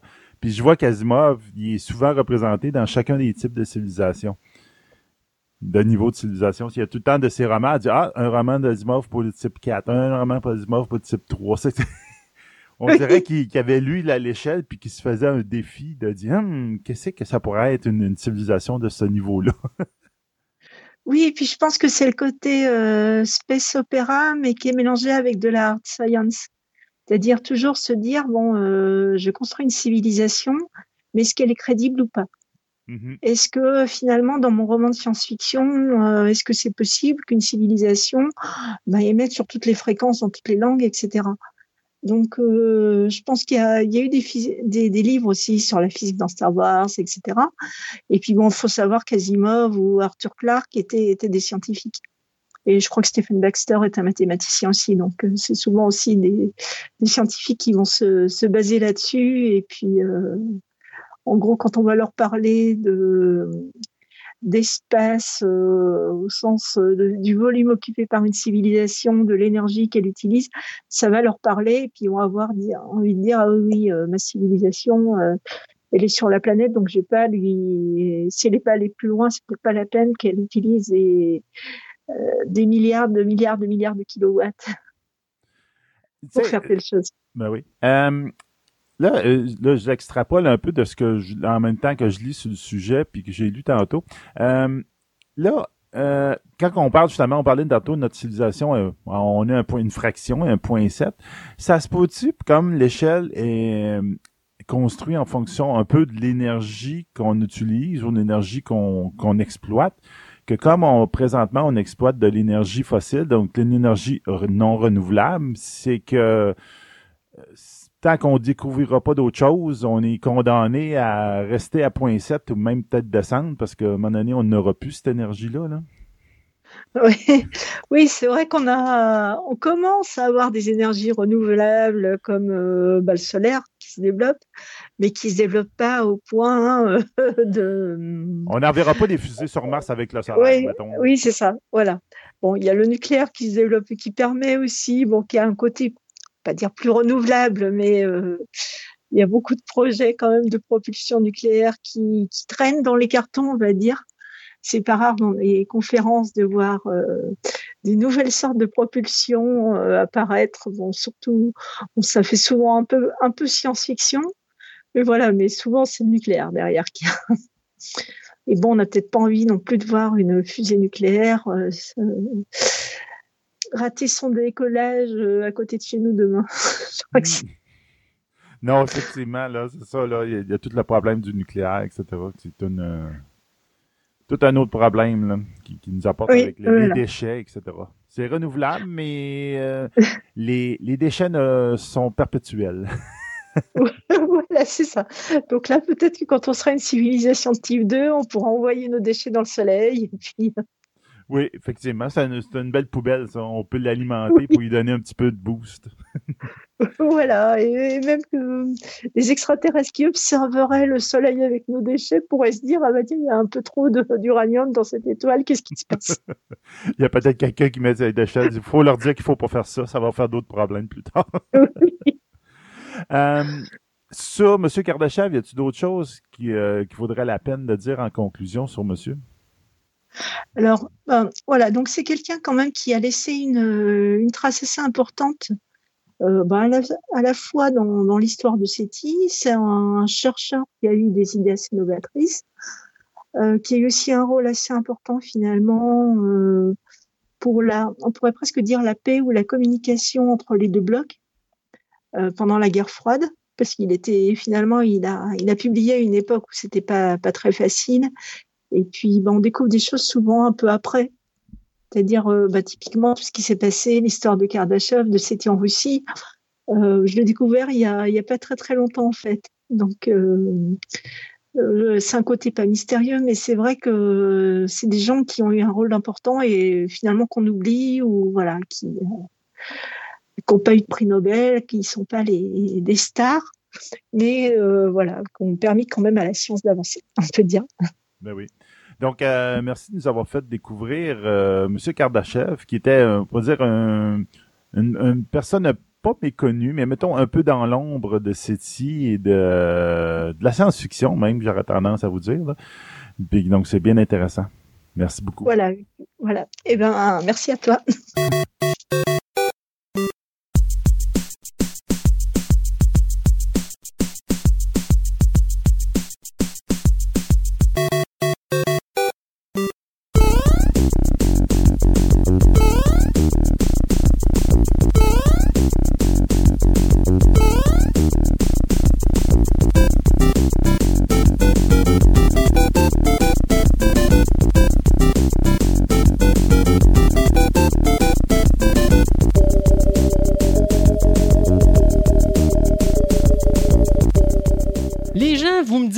Vous aimez ça quand on parle de vieilles consoles de jeux vidéo? Ben, on s'en va parler de vieilles consoles. Une des premières portables, si non, je me trompe pas, pas. C'est pas non, des premières. C'est la première de Sony. La première de Sony. Moi, je savais qu'il y avait une première quelque part. Euh, mais on parle de la PlayStation Portable. Ouais, la Ou de PSP. Portable PlayStation. La PlayStation? Portable. Ouais, Port- PlayStation PSP. Portable. Pour, euh, pour, pour plus court, parce que c'est comme ça qu'ils l'ont appelé, comme PS2, PS3 et eux autres qui ont compagnie. appelé la P- PSP. PSP. c'est Il y en ça. a quoi? Si je ne me trompe pas, je pense qu'il y en a eu quatre ou cinq. Ah, il y a eu plusieurs versions, puis il y a eu euh, deux. Ils ont, eu fait, ils en ont fait deux au total, la PSP, puis ils ont fait la PS Vita après, euh, qui est la nouvelle console que je parlerai peut-être un autre jour. Euh, mais c'était un peu les aventures de Sony parce que c'est une époque où c'est que ça marchait tellement bien avec la PlayStation 1 et PlayStation 2. Euh, où c'est qu'ils ramassaient Nintendo sur les ventes puis qu'ils se sont dit à un moment donné, ben, Nintendo est la seule place qui domine encore parce qu'on sait que Sony avait une dent contre Nintendo à l'époque. Mhm. Tout ça remonte au fait que, comme Sega eu son Sega CD, ben, Nintendo avait collaboré avec Sony pour faire un Nintendo CD sur le, une Super NES. Ouais. Puis on décidé d'aller avec nos compagnies, finalement, sans le dire à Sony, avec un nouveau prototype, tout ça. Fait que Sony a fait genre, ah ouais, Mhm. check-moi bien aller. PlayStation 1, PlayStation 2. Puis on commençait à maganer le. Sur Nintendo. Nintendo- à taper sur Nintendo, puis à maganer un peu le monopole Nintendo, en guillemets. Puis là, ils se sont dit, il reste une place Nintendo encore fort, le portable, check-nous bien aller. Puis effectivement, ils ont sorti la PSP en 2000. Ils ont annoncé la PSP Ouais. en 2003, euh, lors du E3. Ils l'ont annoncé comme étant le Walkman du 21e siècle. Ben, écoute, euh, de mémoire, OK? Euh, de ce que je me rappelle, la PSP, c'était surtout son système de Wi-Fi Oui. où je pense que tu pouvais te connecter à une quinzaine de, de trucs en même temps. Oui. Euh, puis ça te permettait aussi de te connecter sur tes PlayStation. Tu peux jouer remote. Tu peux aller euh, faire du un peu comme du bureau à distance sur un ordinateur. Tu peux aller gérer ton PlayStation 3 par ton PSP si tu avais un Wi-Fi ou si tu étais. Euh, donc, tu peux écouter, streamer tes films que tu avais sur Playstation 3. Tu pouvais gérer, pas jouer ton PlayStation 3 parce que c'était un peu trop puissant, mais tu pouvais faire plein de choses sur ton PlayStation 3. Et contraire, tu pouvais gérer ton PSP avec ton PS3. Euh, tu le connectais direct dessus hein, parce que tu ne pouvais pas le faire Wi-Fi. Donc, euh, puis tu peux aussi faire avec ton PC. euh, Ce qui était pour le portable la chose la plus débile que j'avais jamais non, non, vue. ça, parce que Nintendo avec la DS qui ont sorti pendant les mêmes années, Ouais. on était loin du compte, là. Ouais, parce que c'était la DS qui était là. Ouais, c'est la DS qui était pas là en même temps. Donc en 2003, Sony l'annonce comme étant la deuxième euh, venue du Christ, c'est-à-dire le Walkman du 21e siècle. On sait ce que le Walkman a été pour Sony à l'époque des années 80. C'était. Pas loin de ça. Il fallait, il fallait avoir des couilles pour le dire. Ouais. Ils l'ont dit. Euh, ils l'ont montré en 2004. Parce qu'en en 2003 et 2004, il y a eu beaucoup de prototypes qui ont, qui ont, qui ont leaké. Il y a des photos des prototypes. Puis le monde était comme pas sûr. En 2004, on a sorti le vrai, la vraie console. En 2005, elle était sur le marché, en, dehors du Japon. Ouais. Bien important de le dire. Ça sur le Japon, comme d'habitude, bien avant. Euh, avec plusieurs jeux. Euh, ce qu'elle avait parce que cette console-là, comme on avait du Wi-Fi, euh, on avait un système d'exploitation au début qui était modifiable. Ils l'ont changé parce que le piratage a été. Ah Ce qui a tué cette console-là a vraiment été le piratage. Euh, comme, comme toutes les consoles de Sony, ça a été une Mais- plaie. Tu sais, moi, j'ai jamais compris. Les compagnies vont dans le numérique, puis après ça, ils se demandent Ouais, mais là, on n'a pas vu venir le piratage. Ben oui, c'est parce que c'est tellement facile avec le numérique de pirater, alors que quand tu étais dans le, le, le- je sais Le pas comment physique, on appelle le physique, là, mais c'était beaucoup plus complexe parce que là, tu peux pas pirater comme tu veux. Là. Mm. Alors, euh, c'est, euh, oui, on s'en va dans une nouvelle technologie qui est accessible à plus de monde, mais c'est parce que c'est comme le mot est là, c'est accessible. Mm. Donc, c'est facile de, de, de, de, de- de pirater, puis de copier, puis de, de, de, de faire ça. Alors. C'est l'histoire de la PSP était remplie dans le fond d'un combat entre les, les pirates puis les, les, les hackers. Puis Sony qui se courait un après l'autre pour trouver la, la faille dans le système d'exploitation de la PSP, VS remplir la faille avec les nouvelles updates. Parce que oui, c'était la première console portable qui était updatable. Donc, si tu pouvais sur Wi-Fi, tu avais une update de ton, de ton système d'exploitation PSP, de tes jeux. Euh, un peu comme on fait maintenant, toutes les semaines sur notre, PS, notre PS4, notre euh, Xbox. On fait une update une fois de temps en temps. Ben, c'est une- c'est la première console portable qui le permettait. Fait qu'on avait une console qui était vivante, tu l'achetais pas, puis c'était terminé. Puis s'il y avait un bug sur un jeu ou un bug sur ta console, ben, just too bad, achète-en une autre, la nouvelle version. Mais c'est- probablement pour cette raison-là que je pense que la quatrième ou cinquième version, la dernière version ce- du PSP, Elle n'était pas Wi-Fi. La était pas Wi-Fi, la- il la l'avait PSP enlevé. Street, Ouais. mais qui est sortie seulement en Europe. OK. Euh, parce qu'en Amérique, ça a marché moins qu'au Japon. Elle a marché même chose. Ils ont quand même vendu 80 millions de PSP. C'est quand même beaucoup. L'air de rien, là. Le monde disait, ah, la PSP, c'était une- ça a été une- un échec pour Sony.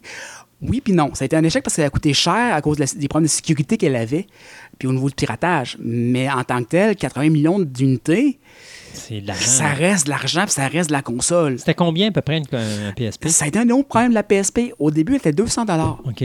euh, quand on comparait ça au Game Boy Advance, qui était une centaine de piastres, puis à la DS, qui était 150 piastres après, ça a fait mal au lancement. Je veux dire, le monde qui pouvait se permettre une PSP, c'est parce que c'était des gamers soit vraiment, vraiment craqués, qui voulaient jouer à des jeux, parce que cette console-là avait, avait un processeur 32 bits, fait qu'il y avait des jeux de qualité de PlayStation 2, Wow. ce qui était très intense, Ben oui. bien qu'elle a surpassé souvent la, PS, la PlayStation 2.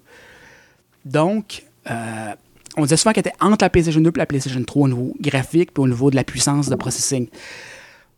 Donc, euh, ça a été. Euh, fallait que tu sois soit craqué ou soit que tu aies un peu de sous. Ouais. Fait que euh, au lancement, ça n'a pas été super à cause de ça. Parce que. Puis le monde disait que ça va être le tueur de Nintendo parce que la DS n'est pas capable de performer au niveau de la, P- la PSP. Ce qui est vrai. Mais la PSP était tellement moins chère que les parents qui voulaient gâter leurs enfants. Je veux dire que la DS était tellement moins chère. La, elle était à 150$. piastres. Ouais, c'est ça. fait que 50$ de moins pour un parent qui veut gâter son kid. Mais il achetait la DS au Il achetait la DS, c'est ça, ils ne checkaient pas. Là. Ouais. Fait que ça, sur le marché, je dirais, casual, ils ont perdu la guerre un peu. Mm-hmm. Peut-être en dehors du Japon, parce qu'au Japon, c'est une console qui a levé énormément. Euh, ce qu'il y avait une autre affaire qui était intéressante sur la, PS, euh, la PSP, c'est qu'il y avait un format UMD qu'on appelait, qui était le Universal Media Disc, qui était un mini-disc, dans le fond, un mini-DVD. Euh, Blu-ray, en tout cas, c'était une espèce d'hybride euh, qui était contenu dans, un, dans une cartouche euh, qui, permettait d'éviter le piratage, premièrement.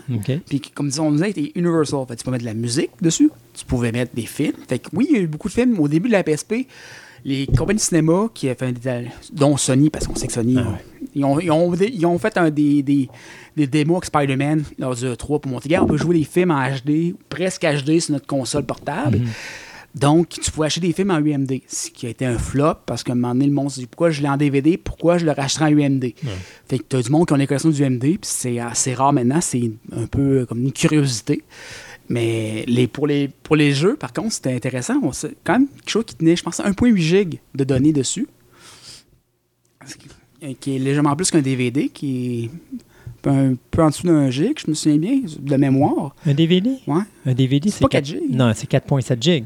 4.7. Toi, t'as raison, t'as raison. C'est le CD qui est moins C'est le CD, t'as raison. Hey, je suis mêlé, moi, ancien informaticien qui dit n'importe quoi. Ouais. Hey, tapez-moi dessus.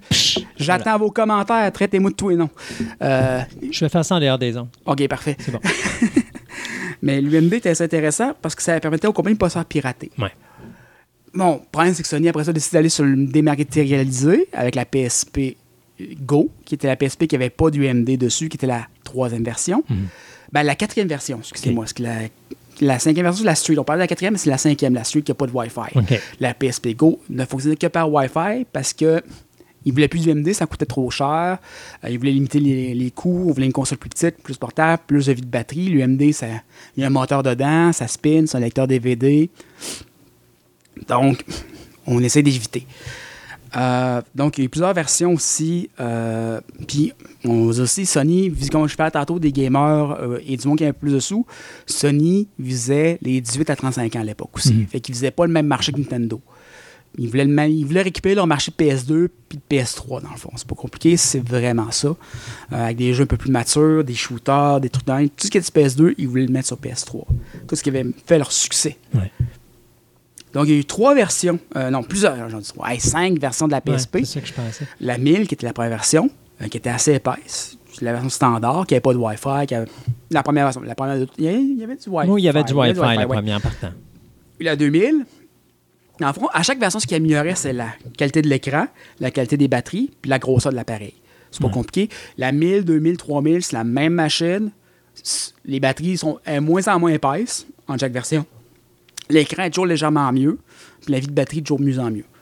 C'est pas compliqué. Après ça, la, comme Oui, la parce PS que ça demande du courant, à peu près. ça là. jus. On parle de 2-3 heures de Ouais, vie là, ça. quand on joue. Là, euh. c'est pas. euh, C'est pas la console qui avait du revue. La- Nintendo a toujours dominé là-dessus. Les- Le niveau des batteries de Nintendo, là, tu recharges une fois par année. C'est Ouais. ridicule. La PSP, c'était une autre histoire. Tu prenais l'autobus, tu rentrais chez vous, tu Oui, mais la différence, c'est que Nintendo n'avait pas de Wi-Fi. Ouais. Ton Wi-Fi, veut, veut pas, il fonctionne tout le temps, puis ça demande, Ah, ça tire du jus. tu peux le fermer. Ah, tu pouvais, OK. Tu peux faire- Puis en plus, il y a une fente de carte SD dessus. Quand ils ont viré dématérialisé, tu pouvais chercher d'autres, plus de jeux sur ta carte 20 GB, 32 GB, name it, mettre ça dessus, puis je gamais. euh, Tu peux-tu aller sur Internet avec ton PSP? Oui, ils ont fait euh, plusieurs versions après, parce que on, ils ont eu beaucoup de problèmes avec les hackers, puis leur système d'exploitation que le monde piratait pour mettre des jeux piratés dessus. Ben, ils ont dit, gars, on va mettre un browser dessus, ça va sécuriser. Fait qu'ils ont un browser maison dessus. On peut aller sur Internet, on peut aller sur Facebook, on peut faire ce qu'on veut avec. Euh, ce qui est assez intéressant, ça leur permet de patcher un trou de sécurité qu'il y avait. Euh, fait que oui, il y a un browser, il y avait des radios web. On était sur, euh, comment ça s'appelle, Winamp. C'est pas Winamp, mais c'est euh, la compagnie qui fait Winamp qui a les radios avec eux autres. C'était euh, Shoutcast. OK. tu avais une application Shoutcast dessus. Tu pouvais aller. ah non, c'est dans le fond, le système d'exploitation ressemble beaucoup à ça d'un PlayStation 3. Euh, aussi, on pouvait aller sur Internet, regarder des films, faire ci, faire ça. Donc, assez intéressant. Écouter de la musique, qualité audio très bonne sur la PSP. Je m'en suis servi longtemps comme lecteur MP3, d'ailleurs. Bizarrement. Il était assez Hmm. Mais cool non, mais c'est ça, puis c'était ça qui était le plaisir avec cette console-là. C'est multimédia. ouais. C'était du multimédia à 100 000 à l'heure. Mhm.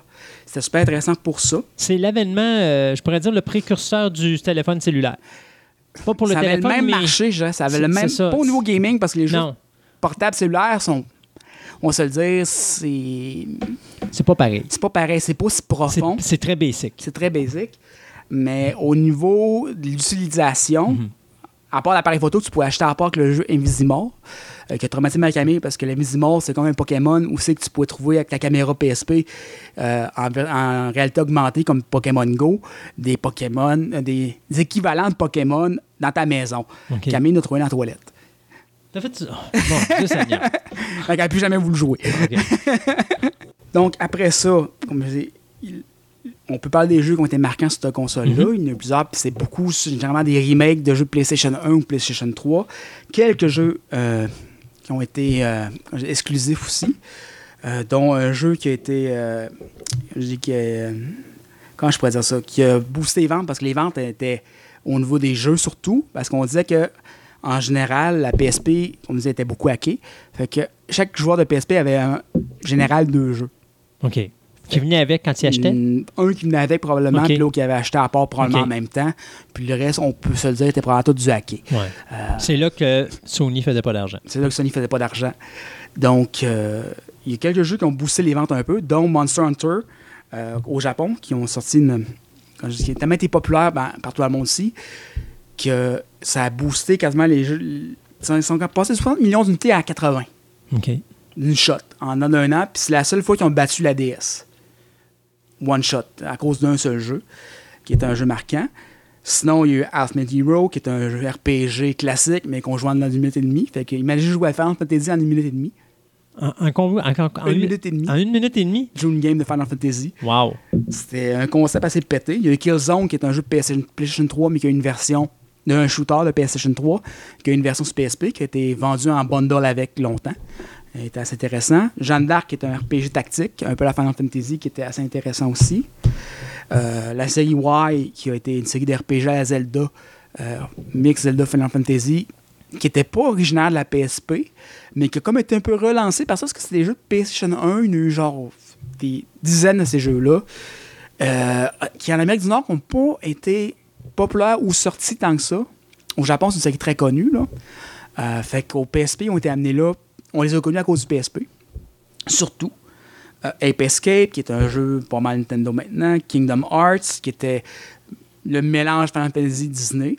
euh, qui suit des jeux exclusifs PSP qui n'étaient pas dans la numérologie, c'est qui n'étaient pas 1, 2, 3, 4, mais qui étaient des side stories, qui étaient intéressants. Euh, Final Fantasy Tactique, qui est un jeu de PlayStation 1 qui ont remis à jour pour la PSP, qui a été vendu énormément aussi. Euh, Hog Tactique, un autre euh, pas, euh, franchise euh, qui était extrêmement connue sous des joueurs de jeux de rôle tactique et des japonais, mais qui est moins connu un peu, qui a été un autre gros vendeur, parce qu'ils ont sorti un exclusivement pour le PSP, qui est un jeu extrêmement dur. Si vous arrachez les cheveux, allez chez Hog Tactique, c'est parfait. C'est pour ça que tu en as presque plus? Non, c'est ça, j'ai Ouais, joué un peu trop à. la série Persona, PlayStation 1, euh, qu'on a PlayStation 3, 2, euh, jusqu'à Persona 5, qui a beaucoup pogné les dernières, ben, les dernières années, euh, qui, est sur- qui a tout été refaite euh, jusqu'au 3 sur PSP, puis vendu plus parce que c'est des jeux qui ont été, encore une fois, très populaires au Japon, mais qui ont été repopularisés à cause de la PSP en Amérique du Nord. On a eu un, deux, trois side stories Final Fantasy VII, dont Crisis Core. On a eu Patapon, qui est un jeu de rythme. Mais oui, il y a eu du jeu de rythme. Il y a même des Guitar Hero sur euh, Ouais. PSP. Wow. Euh, moi, j'avais acheté le bundle de Guitar Hero. Euh, on a eu God of War, qui a eu deux, encore deux jeux sortis de God of War, qui la franchise bien connue de Sony, mais qui est encore une fois pas dans la numérologie, toujours des side stories.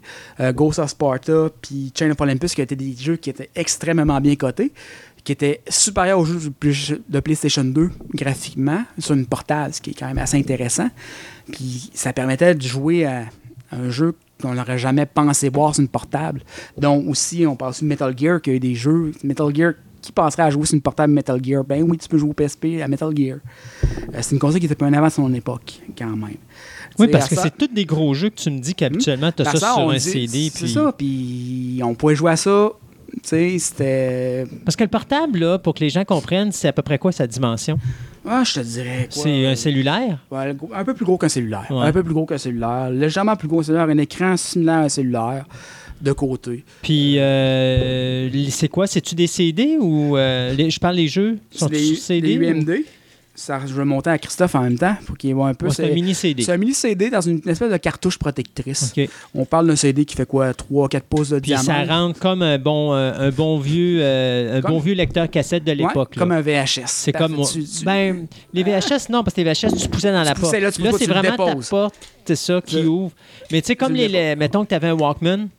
Un c'est comme un Walkman, c'est exactement la même exactement le même concept qu'un Walkman, c'est ça, avec une cassette audio. Mhm. Ça ressemble beaucoup à ça pour le rentrer. Euh, après ça, tu as eu ben, tous les classiques de Sony. Tu as eu Wipeout, Burnout, euh, les Gran, Gran Turismo, qui est leur, jeu- leur simulation de course, euh, on va dire, pas clé, mais signature, que toutes les, Sony- les consoles Sony ont eu, qui est toujours ultra réaliste. Ben, on peut jouer à ça sur PSP. OK. Euh, au moins, on pouvait jouer à ça, puis tous les jeux qui sont sortis en dématérialisé. faut dire par contre que la PSP a connu sa fin autour de 2011, parce que la PSP Vita, qui était sa successrice, a sorti. Il y avait un, un touchpad, euh, plein de choses qui est moins élevé parce qu'elle était extrêmement chère.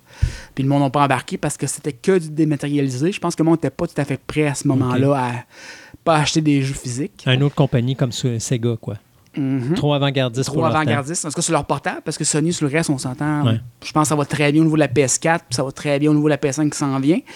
Euh, puis je pense qu'à cause de, de- de plateformes comme Steam, Origin et compagnie, le monde sont de plus en plus habitués à acheter des jeux qu'ils ne possèdent pas physiquement. Fait que, euh, c'est rentré dans les mœurs un peu. Euh, moi, en tant que gamer, eh, j'aime moins ça. Je veux dire, c'est un peu comme quand j'étais disquaire à l'époque, puis je me disais, ah ouais, c'est des la musique qui est pas, que j'ai pas Ouais. physiquement, j'ai pas la pochette. Ça me pas, gratte, ça marche pas. Ouais. Je veux que j'ai la, chose à ma main. Là. Tu sais, moi, je puis on s'en va de plus en plus sur le numérique, puis justement, le, le- le non solide et tout le kit. Puis moi, j'ai comme l'impression que c'est la fin. C'est la fin de cet univers-là parce que, tu sais, je te donne un exemple. Tu, tu le sais, je fais des chroniques à Choix Radio X. Yannick ne fonctionne, Yannick Marceau, ne fonctionne qu'en streaming. Mm. Donc, il, fait- il écoute tout sur son cellulaire. Mais à chaque fois que je parle de films, puis j'ai dit, tu, tu faudrait que tu écoutes ça, il peut pas les écouter. Ils sont pas sur stream. Ils sont pas sur son stream. C'est trop vieux ou c'est trop obscur.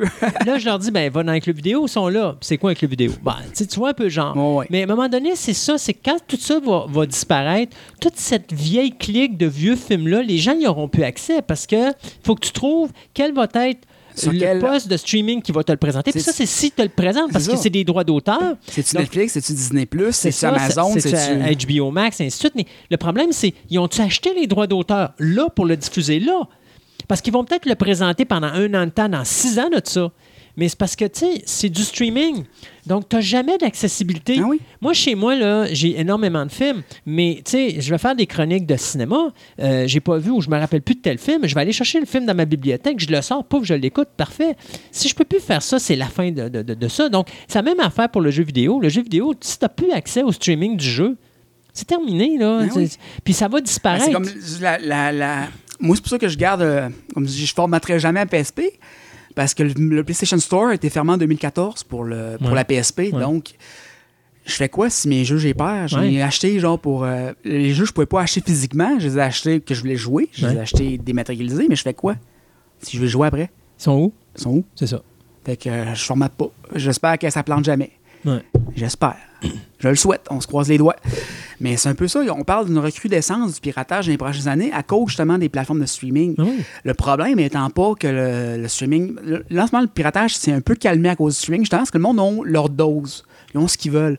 Les gens. Mais là, quand ça que du streaming, puis qu'on va avoir 20 channels de streaming à 10$ par mois chaque, je veux pas de plate, le piratage. Puis tout le monde pré- les le prédisent tout.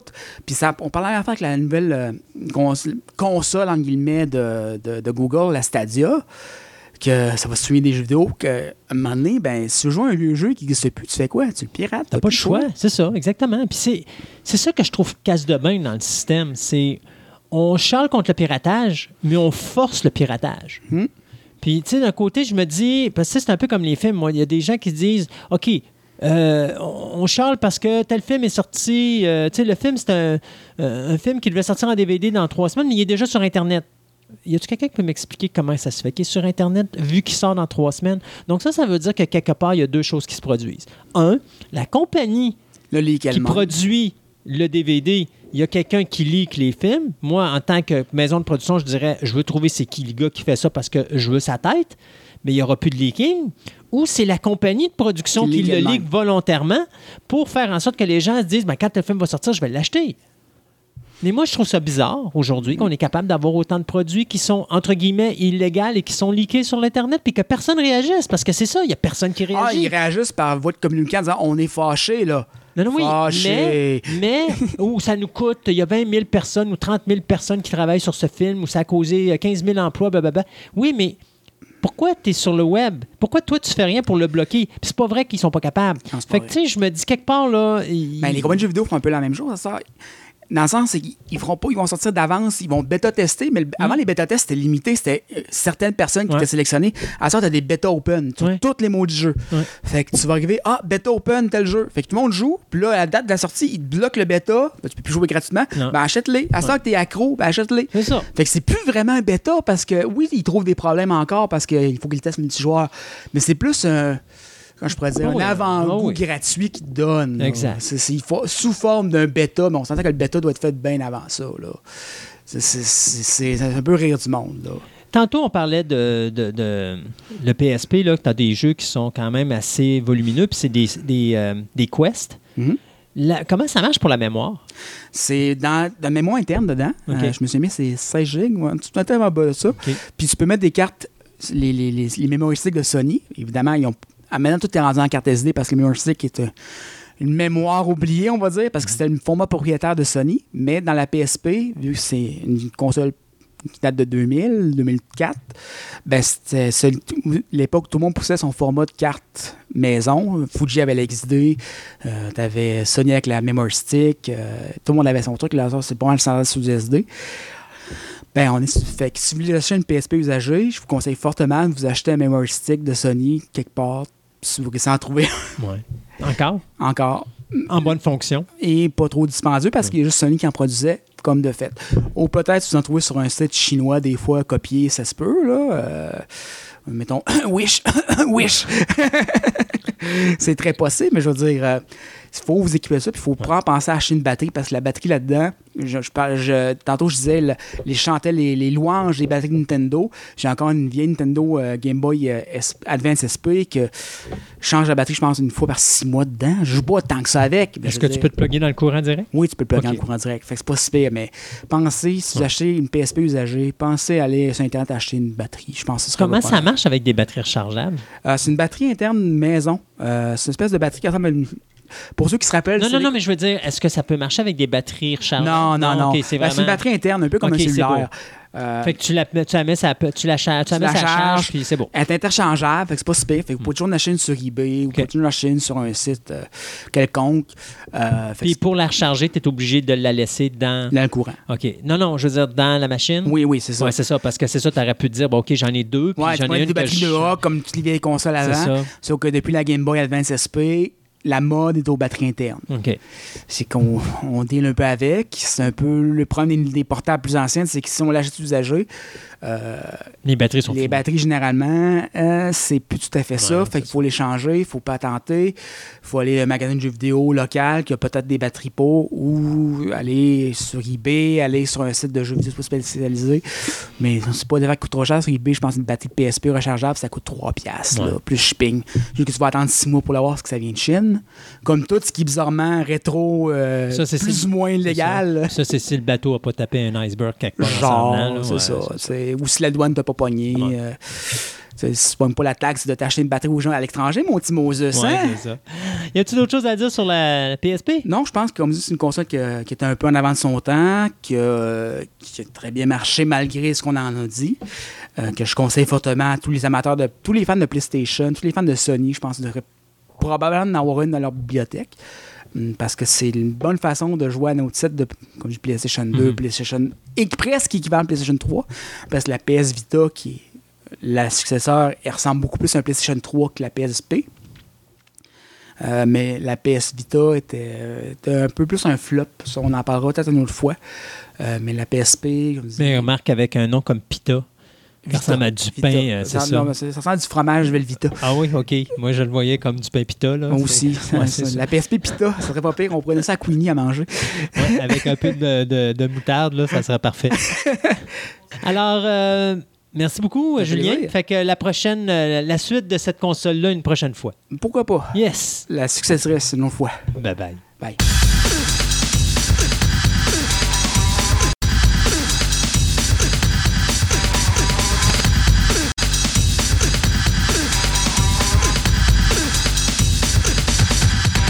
Ce segment de nouvelles vous est présenté par TPM OB Collection, la boutique idéale pour nourrir toutes vos passions. Qu'il s'agisse de timbres, monnaies, cartes de sport, cartes Magic, des figurines, du comic book, voire même des cartes Pokémon, TPM OB Collection a décidé de se réunir à un seul endroit afin de vous donner le meilleur service possible. Vous pouvez aller voir leur local au centre commercial Fleur de Lys au 550 boulevard Wilfrid Amel, Québec, ou tout simplement aller visiter leur site web à boutique-tpm.com.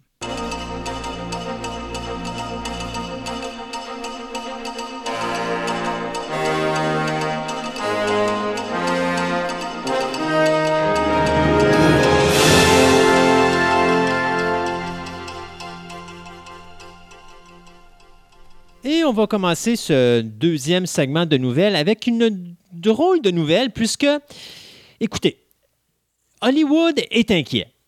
Cette année, Walt Disney a ramassé le box-office comme ça n'a pas de! Moses de bon sens. D'ailleurs, je suis content. Ma prédiction, elle s'est avérée finalement bonne avec, j'avais dit que Disney allait ramasser les six premières pôles de l'année. Ben, ils ont ramassé les six dernières pôles et ça s'est fait à la dernière seconde. Ceci dit, euh, on, a éva- on a estimé du côté d'Hollywood que euh, au niveau nord-américain, euh, Hollywood a ramassé 11,4 milliards de dollars cette année. On a perdu 4% de l'année dernière, mais ça demeure que c'est le deuxième plus gros montant au box-office de toute l'histoire d'Hollywood. Là où on s'inquiète, c'est qu'on dit que 40% des revenus nord-américains viennent juste de Disney. Ça inclut pas 20th Century Fox, on parle juste de Disney. Euh, et là, on se dit, ben, écoutez, Disney cette année ont une année de fou. Pensons à Captain euh, Marvel, Avengers Endgame, Frozen 2, Toy Story 4, euh, Aladdin, The Lion King et le dernier Star Wars qui s'est glissé à la dernière seconde devant tout le monde pour finir, je crois, sixième au box-office, ce qui fait que Disney ramasse les six premiers pôles. Euh, donc, à cause de ça, moi, je, me dis, bon, OK, c'est quoi le problème? Pourquoi vous dites que vous n'avez pas... C'est parce que là, on dit qu'avec le streaming, on a de plus en plus de difficultés à garder les talents qui font de l'argent au box-office au cinéma parce qu'ils s'en vont dans des HBO Max, dans les Disney+, euh, Apple Plus ou encore Netflix et compagnie. Ça se passait déjà avec la TV, puis avec le streaming, c'est encore plus fort. C'est encore plus fort. Mais là, ce qu'on dit, et c'est ce qui me fait rire, on dit, oui, mais là, Disney, l'année prochaine, ce qu'ils ont, ils ont quoi? Ils ont deux films de Pixar qui vont être Onward et Soul. Soul, en passant, va être un succès monstre. C'est à peu près certain. J'ai vu la bande-annonce, ça va être débile. Du côté de Marvel, on a Black Widow et Eternals, qui sont, on s'entend pas des gros titres comme Avengers et Captain America. Non, mais. Euh, pas euh, Captain America, mais Captain Marvel. Ouais, mais mettons que Black Widow, ça va, ça va marcher. Ben écoute, beaucoup. Captain- après Captain Marvel, je m'attendais sincèrement pas que ce film-là ramasse autant d'argent qu'il en a ramassé cette année, puis il est deuxième au box-office. Donc ça donne une idée que oui, ça. Black Widow peut monter très haut. Oh oui. L'autre, je suis pas sûr. Eternals, on va voir. Ils ont en plus Jungle Cruise et Artemis Fall, que ça, personne connaît. The One and Only Ivan et Raya and the Last Dragon. Donc, ça, c'est des films de Disney l'année prochaine. Donc, ces, deux, ces quatre films-là vont pas nécessairement rapporter beaucoup d'argent. Le vrai hit qui est ce qu'on appelle garanti, c'est bien sûr le live-action euh, remake de Mulan, qui risque d'être le gros boom l'an prochain. Oui, Bon. définitivement. Mais là, ce qu'on dit du côté d'Hollywood, c'est que c'est certain qu'on n'ira pas à côté le 11 milliards de dollars qu'on a là parce que Disney n'a pas le, le- Comment je pourrais dire? le- le- le- le- les canons qu'ils avaient en 2019. Et tu te dis, OK, là, ce que vous êtes en train de dire, c'est que si Disney n'est pas là, il n'y a pas d'Hollywood. C'est ma réflexion à cette nouvelle-là que j'ai vraiment trouvée amusante parce que euh, je me dis que finalement, euh, on, on panique du côté d'Hollywood parce qu'on se rend compte que là, au niveau cinématographique, il n'y a plus de profondeur. Si Disney écrase, Warner Brothers n'est pas là. Universal, ben, on va en parler tantôt, là, se battre pour essayer de se trouver des nouvelles licences. Ouais. Parce que s'ils n'ont pas un Fast and Furious ou un, ou un Jurassic Park, ils n'ont rien dans l'année. Euh, si Disney n'est pas là, ça marche pas. Donc, tu sais, Hollywood a peur présentement. Hollywood se, dit qu'ils vont probablement cracher l'année prochaine au niveau du box-office. Moi, personnellement, messieurs, je vous dis la chose suivante. Si, mettons, vous feriez 5,6 milliards de dollars au box-office, puis que vous dites, ouais, ben là, on a perdu 50, mill- on a perdu 50 de nos recettes, c'est de la pire année. euh, mais si vos films vous coûtent 50 millions à produire au lieu de 200 millions, comme vous faites présentement, ou 250 ou 300 millions, là, vous allez faire peut-être plus d'argent avec votre 5,6 milliards que votre 11,4 milliards. Mais c'est pas de même qu'on pense en chiffres. De même, le les chiffres, c'est plus on fait de, chiffres élevés, puis plus automatiquement on fait des, profits, puis plus c'est bon. Mais non, c'est pas de même. Tu peux faire 11,4 milliards, puis faire 1 milliard de profits, puis tu peux faire 5,6 milliards de revenus, puis faire 3 milliards de profits. Ça dépend comment que ça te coûte à l'au bout de la ligne. Donc, au lieu de vous concentrer sur le montant final, commencez donc par vous concentrer sur qu'est-ce que ça coûte Ouais. face à qu'est-ce que ça rapporte.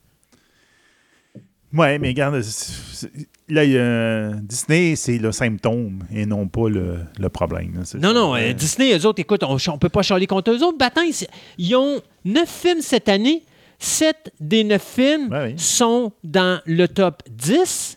Et là-dessus, le huitième, qui est une semi-production Disney et Sony, qui est Spider-Man, est dans le top 10. Donc, tu sais, on- disons que Disney ont touché à 10 productions cette année. Il y en a 8 des 10 C'est qui sont dans le top 8. Ils sont les huit premiers box-office de l'année, Batins. On peut pas chialer contre une compagnie qui sait comment se fait de la business puis qui non. donne au monde ce qu'ils veulent le problème, voir. c'est que c'est le syndrome que tu vois que les autres sont pas capables. Ils sont pas capables. C'est ça. Hey, c'est ça le problème. Euh, mini, mini nouvelle, euh, Wheel of Times. Donc, on sait que. Hey, J'ai vraiment eu peur que tu commences à nous parler de mini ravioli à cause de l'odeur. Non, OK.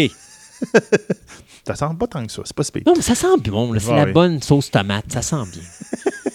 Donc, la série Wall of Time qui va être sur Amazon euh, de streaming, le site de streaming d'Amazon, euh, ont confirmé le casting de plusieurs des personnages, je te dirais, plus matures de cette série-là. On s'entend que les, euh, personnages de base, c'est des acteurs jeunes, pas très connus. On verra bien ce que ça va donner. Mais là, les acteurs plus matures qui vont comme supporter les acteurs plus jeunes, ben, ils ont été confirmés en partie.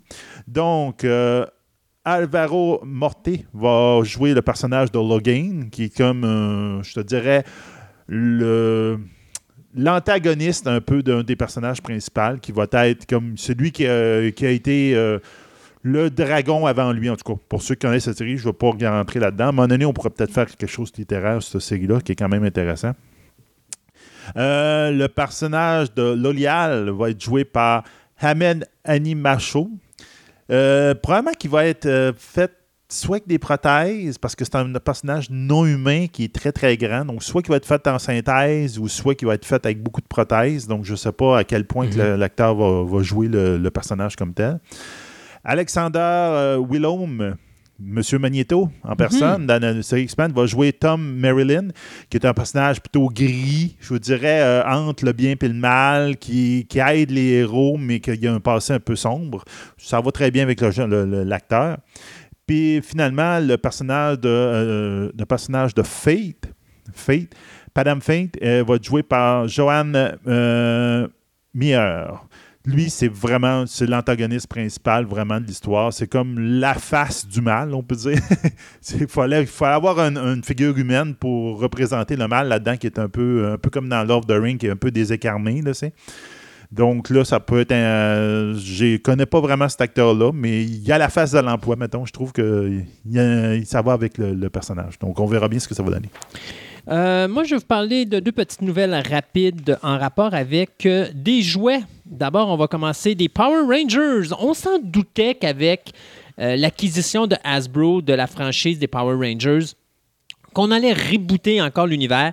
Eh bien, finalement, Paramount Pictures vient d'annoncer qu'ils ont embauché Jonathan Ernst Whistle, le créateur de la série The End of the Fucking World.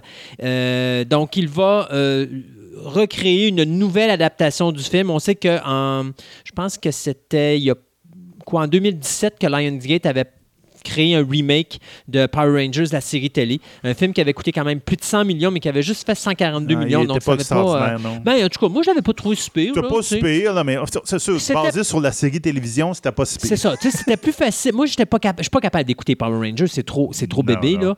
Mais le film, ça s'écoutait bien. Ouais. Fait que euh, finalement, donc, euh, c'est Patrick Burlate qui nous a donné Peter Rabbit 2 qui va s'occuper du nouveau scénario. Et on n'a pas de date de sortie, mais calculé que c'est quelque chose qui va peut-être arriver dans les deux ou trois prochaines années. D'un côté de Universal, bien là, c'est un wow, coup magistral parce qu'on vient de faire une petite jambe en l'air à Warner Brothers. Warner Brothers qui était Un croquant propriétaire. en jambe ou une jambe en- Oh, whatever, ils ont tout fait. Euh, ils ont fait un croc en jambe, ça revolait en jambe en l'air, puis c'est tout le patata. Mais ceci dit, euh, Warner Brothers avait la franchise des Lego. Donc, il avait fait le Lego Batman Movie, il avait fait de Lego Movie, il avait fait de Lego Ninjago Movie, il avait fait plein d'affaires en rapport avec les films de Lego et avec les, les Lego, bien sûr. Eh bien, Universal vient de ramasser les droits cinématographiques parce que euh, de la façon que ça marche avec Lego, tu dois faire régulièrement des films de Lego pour garder la licence. Ok, Ils ont mis un, un Et deadline. Warner Brothers, malheureusement, après les deux derniers films qui n'ont pas été très bien euh, accueillis au cinéma, bien, ils ont tout simplement arrêté d'en faire. Ce qui fait que là, bien, on a dépassé la date limite pour faire une nouvelle production. Et donc, euh, les droits sont revenus à Lego et Universal en a profité pour les acheter. Euh, cependant, le producteur Dan Lin, lui, vient avec la propriété, la propriété Lego. Donc, lui-même, il ne travaillait pas pour Warner Brothers, il travaillait pour Lego. Lego. Donc, à ce moment-là, lui va sauter également avec Universal. Donc, ce que ça fait, c'est qu'Universal qui comme je disais tantôt, n'avait que Jurassic Park et Fast and Furious comme franchise, ben, euh, va rajouter maintenant les Lego qui vont également se joindre aux Minions parce que veut, veut pas, les Minions appartiennent à Universal. Fait qu'au niveau des kids, ils ont ces deux franchises-là qui vont être intéressantes. Il faut se rappeler aussi que Universal Monsters, ben là, Universal essaye de repartir de quoi là-dessus. Halloween, ben, ça arrête parce qu'il reste deux films, donc ça, on peut pas nécessairement dire que les franchises sont intéressantes là-dedans. Et il faut dire qu'au niveau de la télévision, Universal a également les Jason, euh, Jason Bourne, avec euh, cette, euh, Treadstone. Treadstone, c'est ça. Qui est pas, il est pas mauvais. J'ai écouté Ouais. quelques épisodes, puis j'ai trouvé ça bon. Et The Purge, Ouais. qui va probablement avoir une troisième saison, parce que les deux sa- premières saisons. Fait que, tu sais, Warner Brothers, Universal est pas nécessairement en bonne position cinématographique, mais au moins, il essaye de créer quelque chose Il essaie de consolider un peu. de, son- de se consolider des revenus intéressants. Et Warner Brothers, ben là, eux autres, ils viennent de se faire damer le pion. Donc, euh, grosse perte pour Warner, mais un bon atout pour Universal. Et Ben- je te dirais une petite dernière nouvelle de ton bord avant que tu nous parles de séries télé que tu as écoutées, si on va avoir oui, le temps. Ben de- oui, ça on va avoir le temps. Euh, ben, regarde, ça va être très, très simple. Euh, depuis le 1er décembre 2019, euh, Samsung a arrêté de supporter à peu près toutes les apps qu'il y a sur ses, euh, sur ses TV intelligentes. OK. Ça affecte surtout Netflix. Donc, Ouais. carrément, Netflix ne sera plus, super- Netflix ne sera plus supportée sur les télévisions intelligentes de Samsung. C'est-à-dire que si vous avez une télévision intelligente de vieille génération, ben, dès que Netflix va faire un petit update là, pour dire on change un peu de telle affaire pour être plus à la mode, C'est fini. c'est fini. Vous ne pourrez plus euh, euh, utiliser votre application qui était inclue de votre TV. Il va falloir que vous travailler soit avec une console de vidéo ou encore à prendre un Roku, un Amazon Fire, Apple TV ou quelque chose de ça. Et ça, c'est un coup dur pour Netflix. Oui. Parce que ça leur enlève le monopole. C'est Et il ça. était là, le monopole. Oui. Moi, je trouve que c'est tellement de mauvaises nouvelles pour Netflix. là. J'ai l'impression que c'est une question de sous. Là. Ils ne voulaient plus donner de sous. Ben, on- ben, non, je pense que c'est du côté. N'importe quelle compagnie, puis on a déjà parlé de ça. Euh, même si une compagnie fait de l'argent, si les compagnies de production télé sont pour perdre de l'argent, ils vont arrêter. Pourquoi? Ils sont pas là pour faire vivre Netflix. Non. Fait que si Samsung fait des TV, ben c'est du quoi? Il faut qu'ils pensent qu'il y a beaucoup de monde maintenant qui vont s'abonner à Disney. Plus. Il y a beaucoup de monde qui vont aller sur HBO Max. Donc là, il faut qu'ils se disent, si je suis Amazon, pogné avec Netflix, il y a des gens qui n'achèteront pas mes TV parce qu'ils vont vouloir avoir autre chose. C'est ça. Et ça, veut, veut pas, ces compagnies-là vont s'ajuster avec le marché. Netflix vient de perdre officiellement son monopole. C'est ça. Donc, pour ceux qui seraient intéressés, vous pouvez aller sur netflix.com euh, slash compatible device. Vous allez trouver justement tous les, les appareils qui sont encore compatibles avec euh, Netflix. On verra, vous verrez ça après. Alors, tu as décidé pendant la période des fêtes d'écouter de la télévision. Oui, ou encore j'ai fini d'écouter certaines affaires de télévision. Un peu comme moi, je suis en train de faire avec Ash vs. Evil Dead. C'est ça, à peu près. Donc, euh, j'ai écouté euh, Lost in Space. Je viens de le La finir saison hier. 2. La saison 2 de Lost in Space, saison 2. Euh, J'appelle ça de la science-fiction popcorn. là. Ok. Posez-vous pas trop de questions, puis faites ça. Mais ce que j'ai déploré là-dedans, Lost in Space a toujours été de la ça. science-fiction ça popcorn. continue à être ça. À la limite, la première, je la trouvais beaucoup plus forte, beaucoup plus ancrée. La deuxième, c'est plus vraiment Lost in Space, c'est plutôt euh, politique in Space Station. euh, c'est comme. ah, ils ont perdu le, le Lost in Space. Là, Mais ils n'ont pas perdu si- le robot? Ouais, ils ont perdu le robot. Ah, ben, c'est ça. Toute l'histoire tourne autour de. Oh, faudra retrouver le robot. Ben, c'est là, ça, ben, c'est parce ça, qu'ils ont perdu le robot. Fait que Lost in Space, le robot est perdu ça. quelque part dans l'espace. Ouais, mais il n'était pas perdu bien loin. Donc, regarde, regarde, au bout de la ligne. Puis, en tout cas, faut pas te poser trop de questions quand tu écoutes ça. Mais, euh, une série qu'il ne faut pas trop se poser de questions.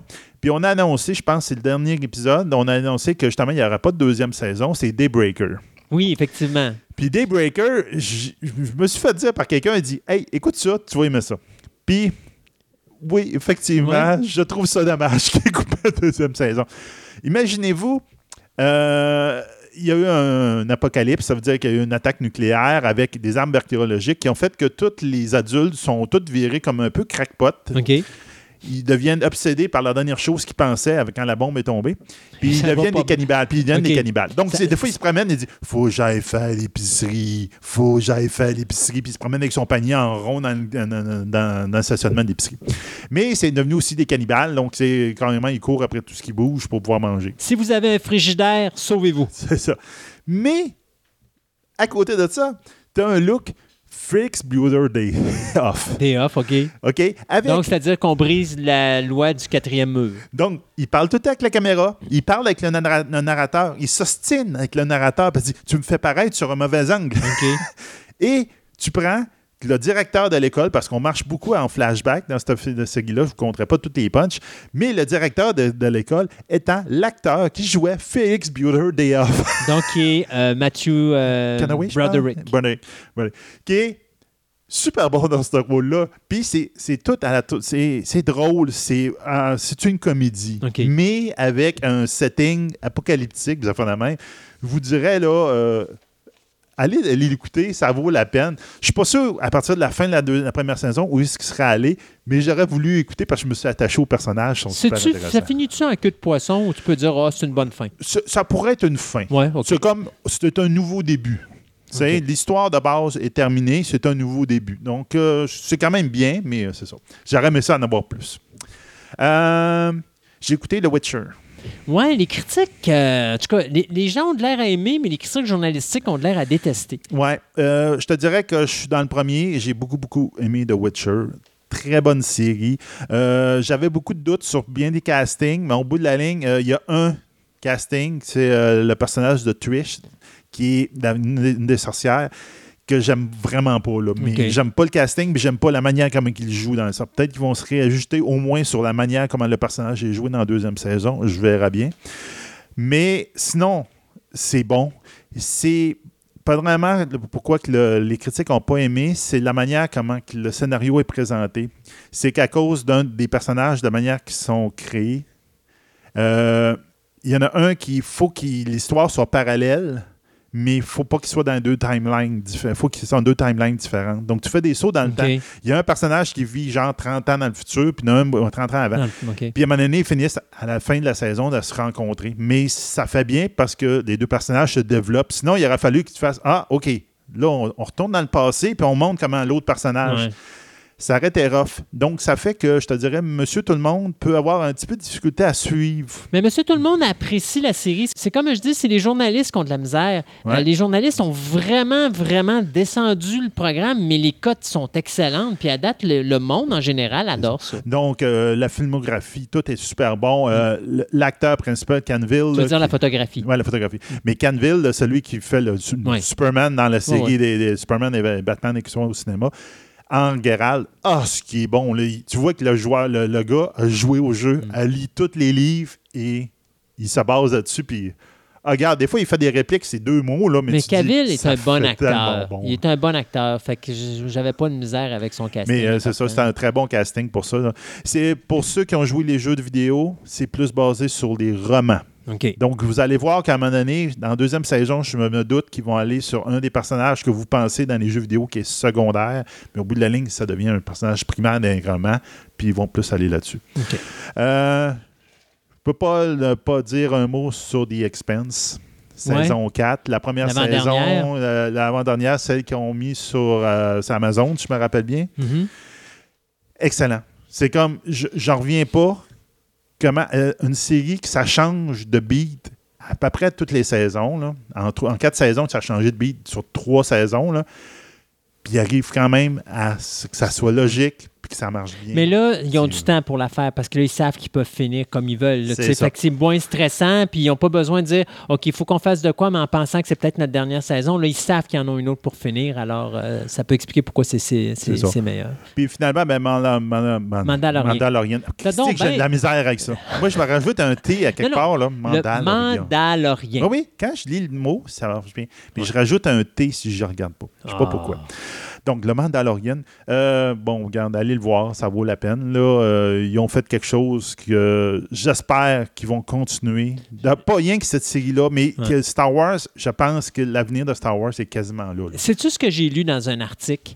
Quelqu'un disait à un moment donné, euh, le Kevin Feige de, de Star Wars, parce que Kevin Feige, c'est le gars qui gère l'univers de Ouais. Marvel Comics, le Kevin Feige de Star Wars n'est pas euh, Kathleen Kennedy. Non.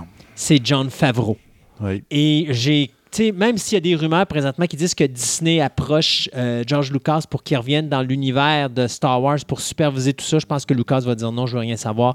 Mais moi, c'est Favreau que je prendrais puis que je mettrais là. Oui. Parce que Favreau a compris comment fonctionne l'univers de Star Wars. C'est ça. Tu peux faire des insights à des fans, Oui. mais que ça soit une bonne Ouais. histoire, une, des Et, bons euh, personnages. Si je Wow. me trompe pas, je pense que la deuxième saison se passe entre épisode 4 et épisode 5, ce qui fait qu'il y a, ou épisode 5, épisode 6 en tout cas, mais ils ont annoncé beaucoup de, de, de- de personnages qu'on a vus dans la première trilogie qui vont apparaître dans la deuxième saison du Mandalorian. ça. Ben, euh, euh, Mandalorian, ça se passe après le Return of the Jedi, quelques Donc, années après. là, je pense cinq ans après l'épisode 6. donc, c'est entre épisode même. 6 et ép- épisode, épisode C'est 7. ça. OK, ouais.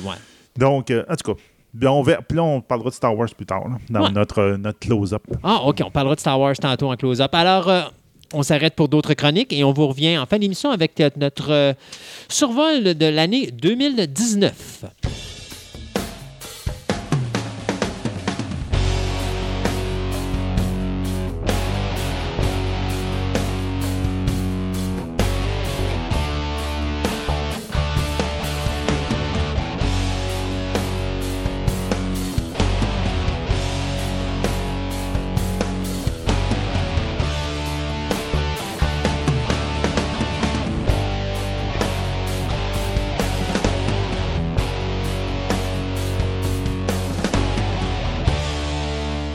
Notre chronique MMO RPG, on va parler de Dragonlance. Ou plus spécifiquement, la naissance du projet Overlord. Ça ressemble plus à une affaire digne de The X-Files. Non, mais vous allez voir. Euh, donc, on a vu dans une de nos chroniques précédentes, justement, que j'ai faite, que c'était en 1977 qu'une version plus raffinée et épurée de Donjons et Dragons va, venir- va voir a vu le jour. OK? Quatre ans après, il y avait déjà des millions de personnes qui jouaient à ce tout nouveau jeu qui était Donjons et Dragons. Or, les grands bons du marketing de, TSR, ben, ils écoutaient leurs consommateurs puis tout.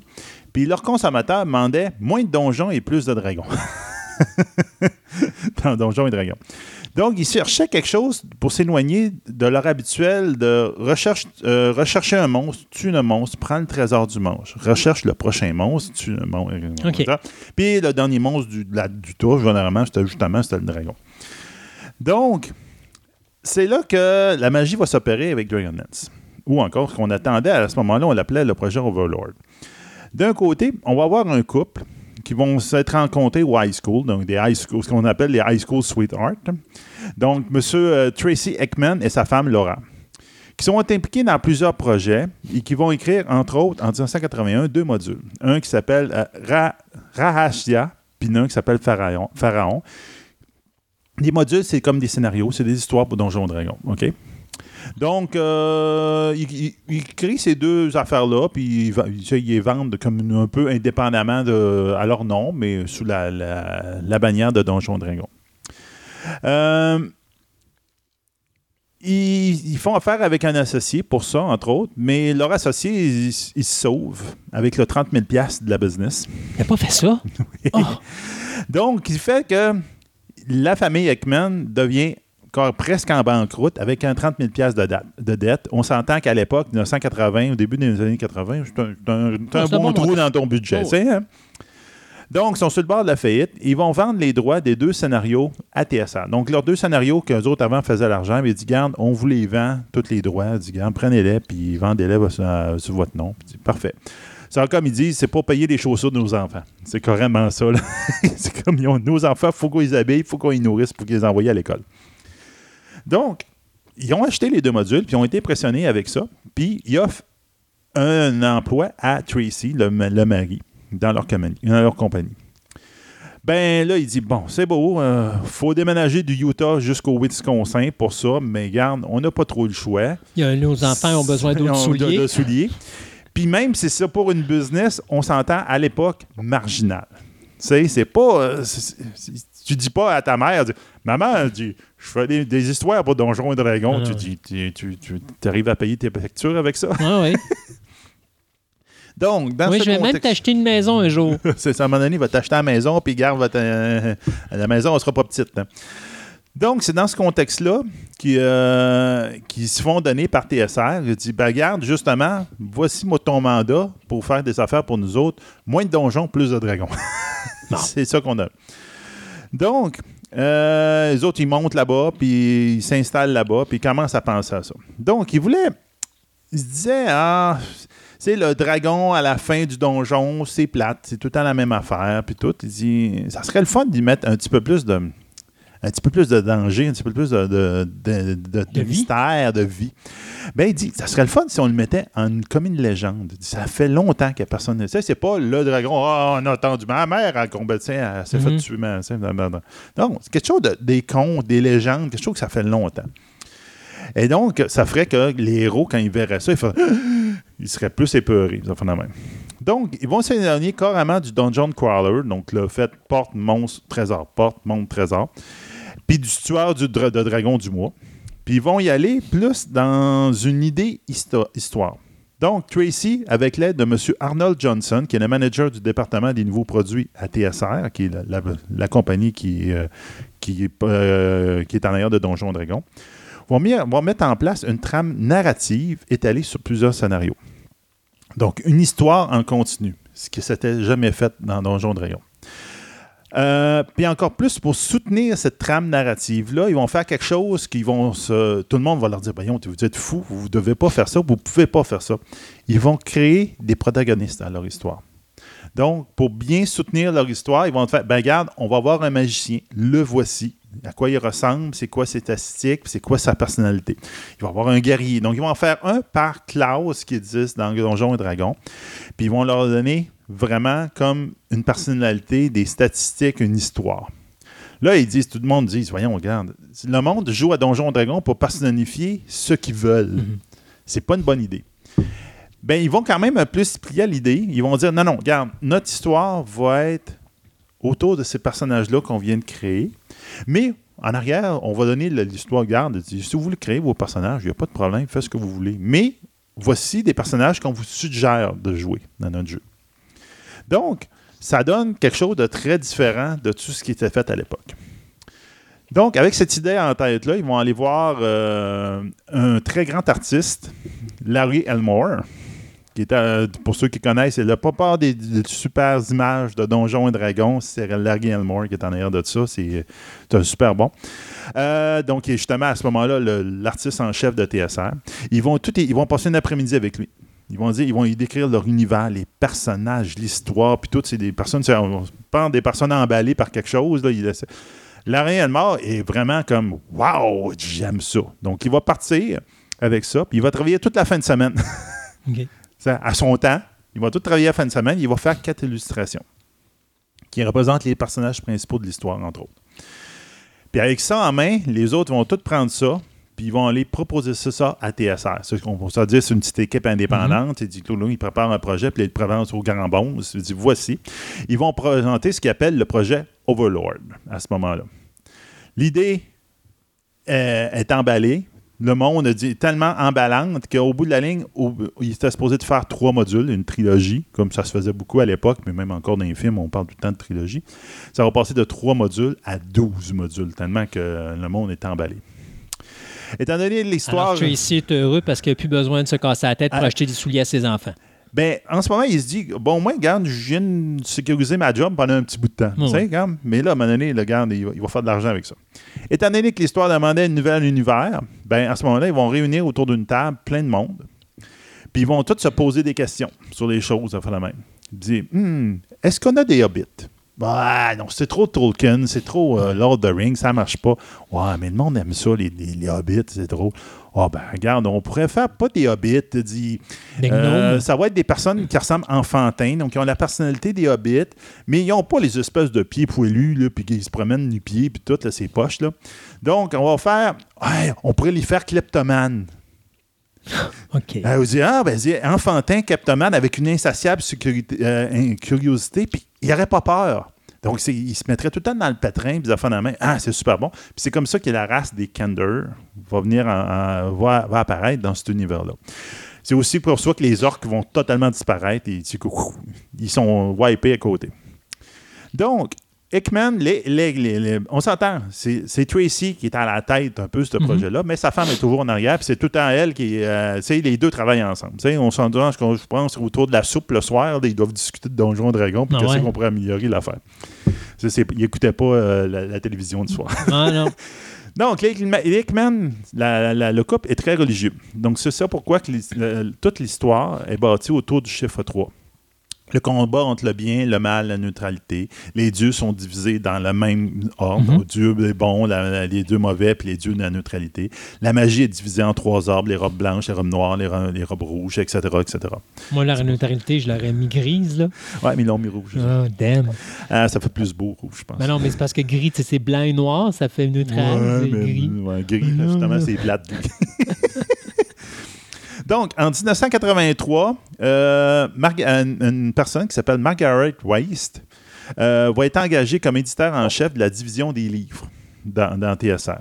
L'idée étant hein, qu'en parallèle des, modules de Donjons Dragon, il voudrait sortir une série de livres qui pourraient soutenir la vente des modules. Donc, c'est un, produit dérivé pour soutenir la.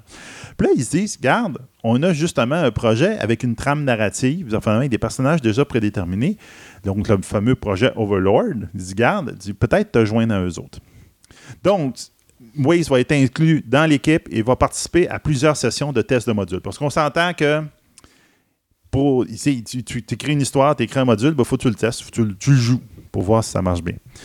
Donc, euh, c'est même durant ces, euh, périodes-là de, jeu que certains personnages vont se définir. Comme il y a un des personnages qui joue, un des, joueurs qui jouait le magicien, ben c'est lui, il va prendre la petite voix silente qu'on on décrit tout le temps plus tard dans la série, des, des romans, etc.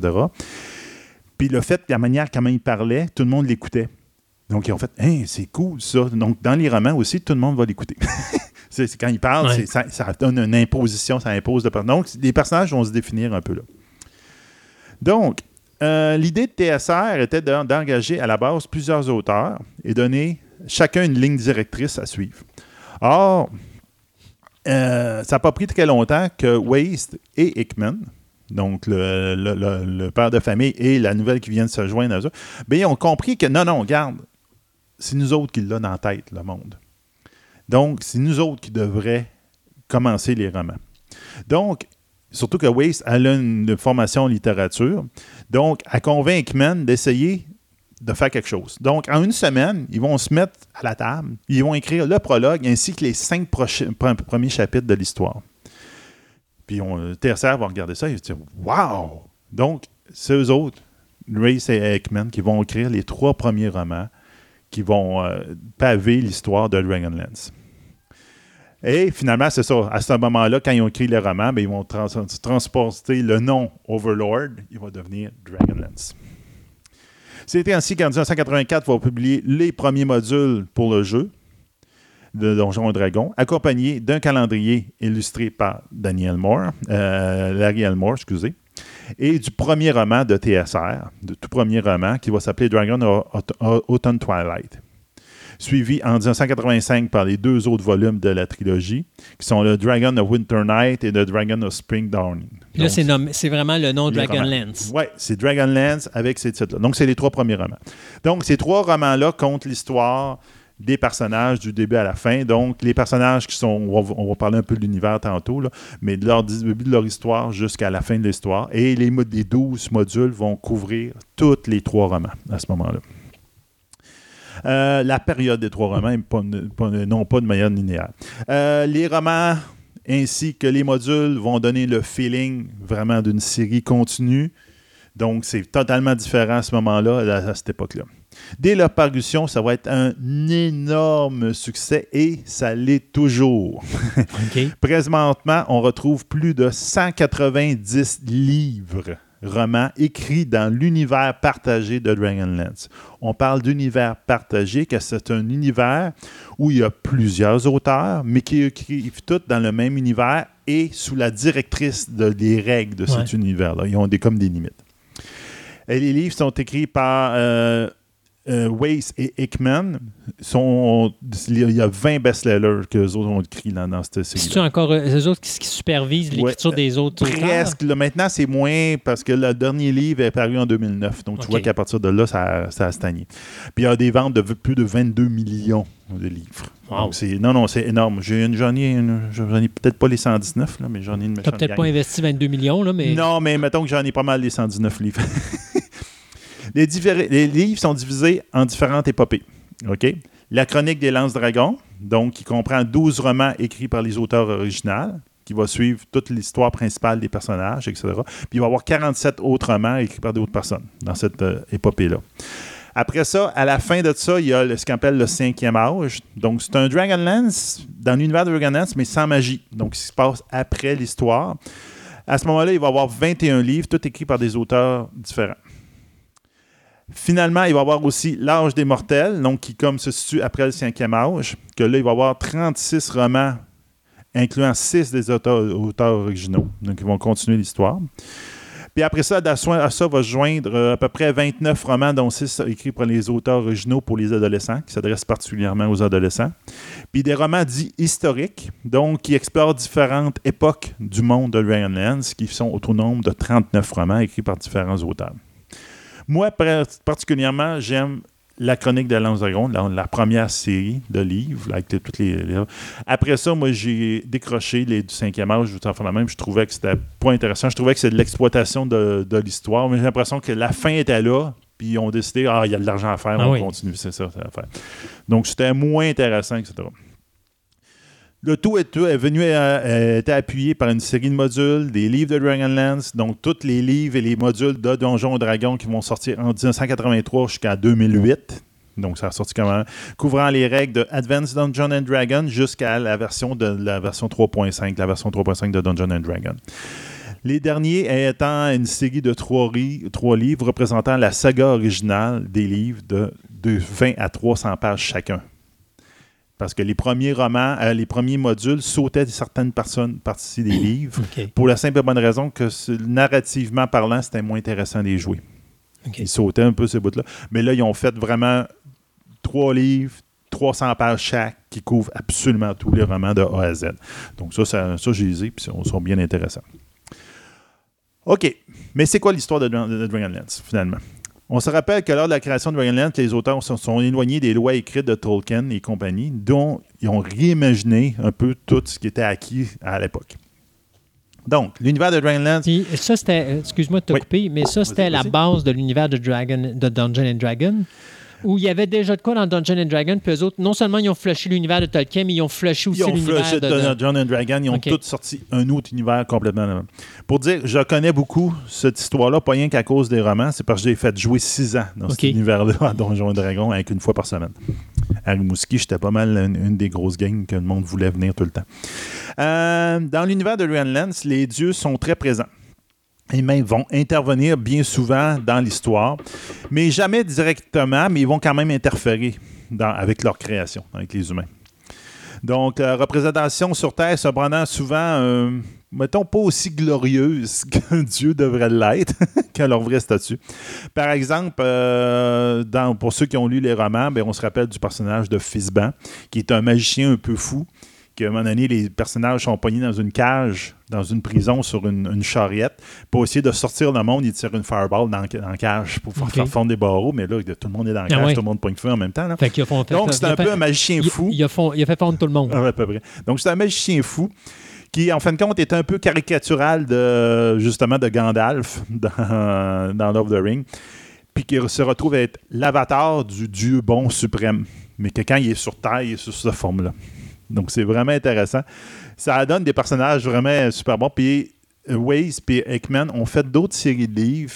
Puis, ils ont créé un personnage qui s'appelle Zifna, qui, en fin de compte, c'est un anagramme de Fisban. Puis, tu te rends compte que c'est le même personnage que Ok. dans les deux livres. Puis, que Money il fait référence à un puis à l'autre. Des fois, il dit Ah, non, non, non, moi, je suis pas lui qui est, qui est sur un pont puis qui tombe en bas. Là. C'est en faisant référence à. Donc, tu te, dis, tu te doutes peut-être que Gandalf est peut-être le même personnage. là. Euh, dans le passé lointain des, des- de, de Kryn, qui est l'univers, de le, le monde principal de, de les ogres, les ogres ont été une race très évoluée, même plus évoluée que les elfes. mais qui ont dégénéré à l'état qu'on connaît plus des ogres qu'on voit dans toutes les histoires qu'on peut Ouais. voir. Euh, les, euh, les minotaures sont des euh, sont pas des bêtes sans foi ni loi comme dans toutes les mais sont des marins expérimentés, sont la meilleure marine de tout le- ce, ce monde-là. Ils sont légèrement basés sur l'Empire romain, mais c'est juste qu'il y a des dis- disputes intrinsèques en dehors de la rivalité entre les différents clans qui fait qu'ils sont pas capables de dominer le monde. Mais ils seraient capables à cause de, leur, euh, leur capacité. Mais donc, c'est pas, pas par rien qu'ils sont forts, c'est qu'ils sont très bons. Euh, la magie est donnée par les mortels, par les trois lunes, qui sont les représentations physiques des trois dieux de la magie. Donc, le bon, la, la, la, la- bon, la, Le bonté, la mauvaise, truand. c'est ça à peu près. Et la magie est influencée selon la, lune où elle est positionnée dans le ciel. C'est une nouvelle lune, une, une demi-lune. La magie est influencée dans, dépendant de ça. Donc, quand les trois lunes sont en pleine en même temps, ben là, la magie est à son plus fort. Ça, tu sais, Si tu pognes des vieilles lunes, tous les, les, euh, les trucs de magie que tu fais, c'est des remakes. À peu près. Ouais, OK. Le Kender qu'on a parlé tantôt, qui est une race qui a- ça dépasse même dans d'autres romans. Ça a tellement été la race préférée de tout le monde. Dans d'autres romans qui sont dans d'autres univers parallèles, il y a souvent un personnage qui ressemble à un Kender parce que les auteurs ont tout tripé cette, cette- cette- cette race-là. Link, le fait qu'ils sont kleptomanes, à tout bout de champ, Ouais. le personnage principal qui s'appelle Tass, euh, Tass dans, dans les romans, il sort tout le temps un couteau que tu le sais, ce couteau-là appartient au guerrier, mais il aboutit tout le temps dans ses poches. Parce qu'il est kleptomane. Il dit Ah, non, non. là, tu fais OK, il l'a encore. Il l'a redonné qu'au moins 15 fois dans le livre, mais c'est pas grave. Il l'a tout le temps dans ses poches parce qu'il le pique tout le temps. Puis les gnomes sont des inventeurs. Donc, les gnomes, c'est des, des patenteux. Des affaires qui vont utiliser une catapulte pour tirer au troisième étage de leur, de leur maison. Mais euh, après ça, s'il manque son coup, il y a un filet pour t'accueillir. Puis s'il manque son coup, il y a des éponges qui vont se déverser à la terre pour nettoyer le, le- le dégât. C'est des affaires de style. mais c'est, tout est flyé, mais tout est très, très bon. Donc, dans l'histoire des romans, ben, les- les- toute l'histoire a été détaillée à peu près 3000 ans avant les romans. Donc, euh, l'histoire est très complète. On sait qu'il y a eu une guerre avec, les- dragons. Puis, même, les dragons ont été bannis du monde. Puis, euh, qu'à un moment donné, il y a eu, à l'an zéro de, le- de- de leur univers, il y a eu euh, une théocratie qui s'est élevée. Puis, il s'est pensé meilleur que les dieux. Et on dit, garde, la bonté, c'est ça. Puis tout ce qui n'est pas bon ben, devrait être éliminé puis passer au cirque. de la même. Puis là, ça a fait qu'à un moment donné, les dieux ont envoyé des affaires. Ils disent Non, non, regarde, t'es en train de corrompre la notion de bien, puis ça marche plus. Puis un moment donné, ont fait, dit, bon, vous comprenez pas, ben, ils ont envoyé comme un cataclysme qui a détruit la moitié du monde, puis fait la même. Puis là, c'est à partir de là que l'univers des romans s'évolue. C'est un monde où les dieux ont tourné le- les dos à l'humanité, donc il n'y a plus de prêtres. Il n'y a plus de. La notion de Dieu a quasiment disparu. Les dragons, c'est des légendes. Un monde en ruine où les- tout le monde euh, essaie de survivre de son bord. Puis, euh, donc, c'est un peu de même, c'est l'univers là-dedans. Puis là, c'est à partir des re- début des romans, c'est une étincelle qui revient que peut-être les dieux existent encore. Ils n'ont peut-être pas totalement oublié l'humani- l'humanité. Puis que, oups, les dragons, c'est peut-être pas rien que des légendes, mais ils sont revenus. Donc, là, c'est toute l'histoire autour de ça. Donc, c'est vraiment très, très bon. J'ai joué pendant, comme je dis, une game de six ans dans cet univers-là. Je me suis fait du fun noir avec mes joueurs. Puis il y, a des- y places que c'est facile de faire ce que tu veux, dans le sens qu'il y avait un donné, un conseil. Tout le monde avait lu les romans, donc j'essayais de dériver un peu des romans pour passer. euh, puis un il y avait un conseil de différentes races pour savoir qu'est-ce qu'on doit faire de cet artefact-là magique qui peut peut-être nous aider contre les dragons. Puis il y a un des joueurs particuliers que ça, ça faisait pas si longtemps qu'il jouait avec moi. Puis lui, dans sa vie de joueur, il a toujours joué des elfes parce que c'était tout le temps. C'est c'est la première fois qu'il jouait pas un elfe. Dans, il dit Ah, je vais l'essayer autre chose. Puis il est sorti de cette journée de jeu-là. Il était craqué. Il voulait. Il, il aurait vu un elfe, il l'aurait tapé avec un 2 par 4 et il n'a plus jamais joué d'elfe de toute sa vie. Bon, t'as détruit Parce ses que, ah non, c'est carrément, j'ai, de la manière que j'ai- j'ai joué, puis là, dans le conseil, puis la même, il s'estinait avec eux autres, puis là, regarde, il, il, était- il jouait hautain par rapport à tout le reste. Oui. Donc, euh, c'est, euh, donc, on a eu des belles sessions, puis ça a fait. de- c'est un univers magique, je te dirais. Il est très, très bien fait. Si vous voulez lire des romans, là, regarde.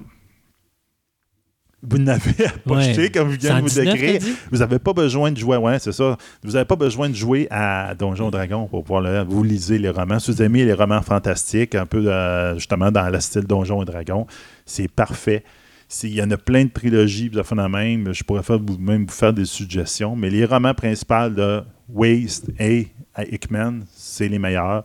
Vous prenez les, les- ceux les plus vieux, les- la, la première trilogie, puis vous montez tranquillement. Vous allez déjà euh, probablement tomber en amour avec le monde et les, les personnages. Puis à partir de là, ben, ouais, vous allez un petit peu à gauche, puis à droite, vous allez essayer de glamer des bouts d'histoire ici et là. Sébastien, un gros merci. De rien, fait Là, plaisir. Tu peux repartir jouer une game de Dragon's Lance en Ah, regardant, ça fait longtemps que j'ai pas joué. en regardant ton imprimante 3D, imprimer des petits bonhommes. Ah, ça serait le fun.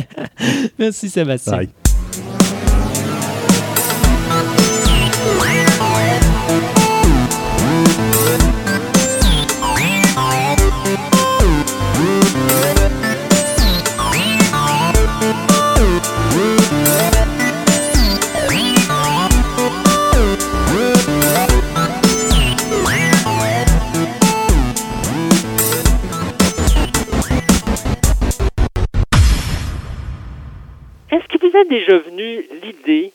de savoir, lorsque vous allez voir une exposition, comment que ça se monte? Quand on parle d'une exposition, on parle bien sûr d'une exposition qui a lieu dans un musée.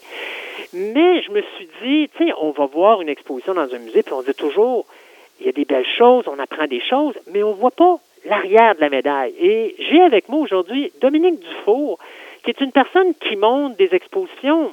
Depuis combien de temps, Dominique, qu'on fait ça? Ça fait à peu près une trentaine d'années que je suis dans le domaine de la muséologie. Euh, une quinzaine d'années avec des petits organismes, des petits groupes, des petits centres d'interprétation. Et le restant de la carrière dans des grands musées comme le Musée de l'Histoire, le Musée de la Nature, le Musée de la Civilisation à Québec. Donc j'ai vu pas mal euh, des différents euh, processus de- selon l'envergure de l'institution au niveau du montage des expositions. Qu'est-ce qui nous a amené à faire ça? Euh, je suis biologiste euh, de formation et muséologue de déformation. C'est-à-dire que j'ai commencé ma carrière, en fait, au Jardin zoologique de Québec. Euh, pendant mon bac, j'ai commencé à faire des petites expositions sur les différents, les différents animaux, sur l'environnement, et puis euh, j'aimais bien la chose. Alors, quand j'ai terminé mon bac, j'ai décidé que la muséologie m'intéressait. Euh, autant pour la présentation, la vulgarisation, que pour la conservation aussi en milieu euh, captif, alors que mes collègues en biologie allaient plutôt vers la conservation sur le terrain. Moi, je me suis dit que j'allais faire de la vulgarisation, puis de l'interprétation du patrimoine naturel et puis culturel.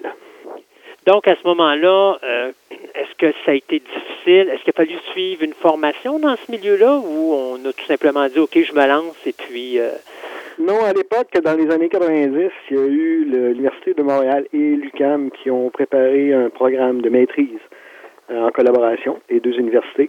Alors, j'étais dans les premiers biologistes à passer dans le, dans le programme. Et on apprenait donc vraiment la formation de base, euh, comment préparer, comment conserver, comment vulgariser. Euh, ça prenait vraiment une, un bac en quelque chose d'autre avant. Maintenant, je sais que l'UCO, euh, ici à Gatineau, propose un programme de bac en muséologie et une maîtrise.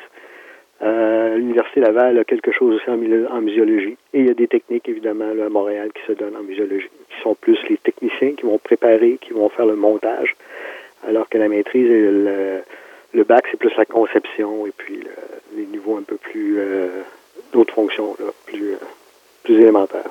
Est-ce que ça a été difficile de se trouver une place au début? Euh, pas au début, parce que j'étais vraiment dans ma niche, un des premiers en, en sciences naturelles. Donc, euh, ça a été quand même relativement facile. Je travaillais avec des petits centres d'interprétation de la nature dans Port-Neuf. Euh, ensuite, j'ai évolué vers des, euh, des centres d'interprétation du patrimoine historique, puis dans les musées d'histoire. Fait que c'est sûr que c'est un petit milieu, il y a très peu de marché. C'est vraiment la passion là, qui, pendant les 30 ans, euh, m'a maintenu dans le domaine parce qu'il y a des hauts et des bas. Il y a des bonnes années, il y a des mauvaises années. C'est pas un milieu qui est facile tout le temps, tout le temps. À moins de vraiment décrocher la position dans un grand musée et rester là toute sa carrière. La majorité du monde, comme moi, vont plutôt euh, se promener d'un programme à un programme, euh, d'un projet à un autre. OK. Les gens vont voir vont au musée, vont voir une exposition, que ce soit au musée de la civilisation ou au musée du Québec ou même d'autres musées à travers la province. Euh, ils arrivent là, ils voient ce qui est exposé, tout ça, mais je pense pas qu'ils ont idée de tout ce qui est en arrière de tout ça, c'est-à-dire les gens qui travaillent là-dedans, qui doivent monter cette exposition-là. C'est un petit peu pour ça que je voulais qu'on se parle aujourd'hui, parce que je savais justement là, que tu en faisais depuis un bon bout. Euh, comment ça commence? D'abord, je suppose qu'il doit y avoir un concept. On arrive avec un projet d'idée. De, de, est-ce que c'est toi qui arrives avec le projet pour ton programme ou est-ce que c'est un programme qui, qui, qui, arrive et tu rentres là-dedans et il y a des projets sur la table et tu choisis à ce moment-là celui que tu veux faire? Ben, tout dépendant de l'envergure de l'établissement, euh, généralement, il y a une politique d'exposition aussi. C'est-à-dire que selon le type de collection, ce que tu collectionnes, les sujets que tu traites, euh, les expositions vont être orientées vers ces politiques-là. Euh, donc, si c'est un musée d'histoire, généralement, on va dire ben, c'est l'histoire de telle région. Comme ici dans le Pontiac, actuellement, il y a un petit, une petite maison d'histoire d'un baron du, du bois et ils veulent collectionner et raconter l'histoire de ce baron-là, qui est un monsieur Bryson. Alors, c'est certain qu'on n'ira pas proposer une exposition sur euh, la traite de la fourrure, c'est pas le but. On veut vraiment traiter de son histoire, comment a évolué le bois dans la région, qu'est-ce que ça a fait au niveau provincial, l'impact du commerce du bois, parce qu'on pense toujours à la fourrure, mais le bois a été important pour le développement de la région, alors c'est ça qu'on veut raconter. Donc, les musées vont orienter leur euh, collection, leur sujet d'exposition euh, dans les mêmes axes. Euh, à ce moment-là, est-ce qu'on monte, est-ce qu'on monte un concept un peu comme euh, un exemple? moi, je suis un gars de film, donc c'est ça que j'ai étudié dans le cinéma. Donc, moi, quand je fais un scénario, je me crée un synopsis avant, puis après ça, je développe mon scénario. Est-ce que c'est la même chose pour l'exposition? C'est-à-dire, on développe les idées qu'on veut passer dans l'exposition, puis après ça, on, on va développer un peu plus l'idée? Il y a deux approches. Il y a une approche qui va dire, OK, on a telle, telle collection, il faudrait bien la mettre en valeur. Qu'est-ce qu'on peut raconter alentour de la collection? Je te dirais, le musée d'histoire canadien ici à Gatineau est pas mal dans ce sens-là. Ils ont une énorme collection, c'est riche en, en, artefacts. Donc, on veut mettre ça en valeur. On va rassembler les artefacts qui ont une signification, on va tricoter une histoire autour de ça et on va présenter ça. À l'opposé, il y a, euh, je dirais, ben, pas à l'opposé, mais en tout cas, dans une autre approche, il y a plutôt le musée de la civilisation à Québec qui va arriver en disant Hey, ça nous tente de parler de la nuit. Euh, qu'est-ce qu'on pourrait raconter sur la nuit ou qu'est-ce qu'on pourrait raconter sur euh, Bleu? ils, ont des, ils ont des thèmes toujours un peu bizarres. On se demande d'où c'est qu'ils ont trouvé ça. Ben, c'est ça. Donc, ils partent avec un concept et là, ils vont chercher des objets, ils vont chercher des, des histoires à raconter alentour de ce concept-là. Et il y a un peu des expos qui sont hybrides, c'est-à-dire qu'ils ont une certaine collection. Ils ne veulent pas nécessairement parler de la collection elle-même, mais ils voudraient parler de sujets comme. Et je vais te mentionner dans cet exemple-là que tes auditeurs ont probablement connu, c'est les trois expositions qu'il y a eu avec la collection de Star Wars.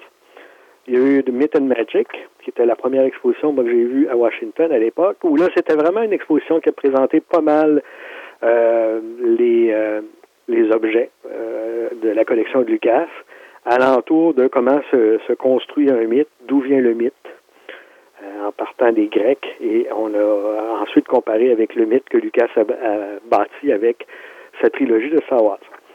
Avec la même collection plus tard, ils ont aussi fait une exposition sur la science de Star Wars, que moi j'ai vu à Boston, au Musée des sciences et tech. Encore là, c'est les mêmes objets, mais c'est un sujet différent. Donc là, ils ont cherché des histoires, ils ont cherché des thématiques différentes. Ils sont allés chercher pour celle-là des objets aussi dans la vraie science, pour comparer avec euh, des objets de la collection. Fait qu'un un speeder, ben, ils sont allés chercher une espèce de d'appareil actuel, moderne, qui euh, fait un petit peu de lévitation, mais on est loin de, du niveau de Star Wars. Et la troisième exposition qui a été réalisée par une euh, firme québécoise, mais pour Lucasfilm aussi, c'est Star Wars Identité, qui, est ici, qui a été présenté à Ottawa, puis à Montréal aussi, où là, on voulait expliquer comment on développe notre identité euh, par rapport au social, par rapport à l'espèce qu'on est, par rapport. Alors, c'est encore les mêmes objets que j'ai revus dans les trois expositions parfois, mais qui servaient un autre sujet. Donc, les concepts, on va le développer en fonction de est-ce qu'on veut exploiter un sujet ou est-ce qu'on veut exploiter une collection ou est-ce qu'on veut faire les deux? Est-ce que c'est dur de trouver les objets? Parce qu'il? Il y, a, il y a des, je suppose qu'il y a des objets qui viennent d'entreprise. Il doit y avoir des objets qui doivent être placés à des endroits justement pour les, différents musées. Donc, je suppose qu'il doit y avoir un point central où on met les objets, puis qu'après ça, les musées, ça les passe entre eux autres. Euh, il y a les particuliers qui doivent avoir des objets. Comment qu'on fait pour aller chercher tous ces objets-là? Généralement, les musées ont leur propre collection parce qu'encore là, ils ne peuvent pas tout collectionner. Ils vont collectionner selon des thèmes particuliers. Mais il y a un réseau, il y a un réseau canadien des musées. Alors, on a une base de données euh, commune qu'on peut aller consulter pour compléter justement des thèmes. On peut emprunter, faire des prêts à plus ou moins long terme à d'autres musées, comme on peut prêter aussi à d'autres musées pour leur exposition.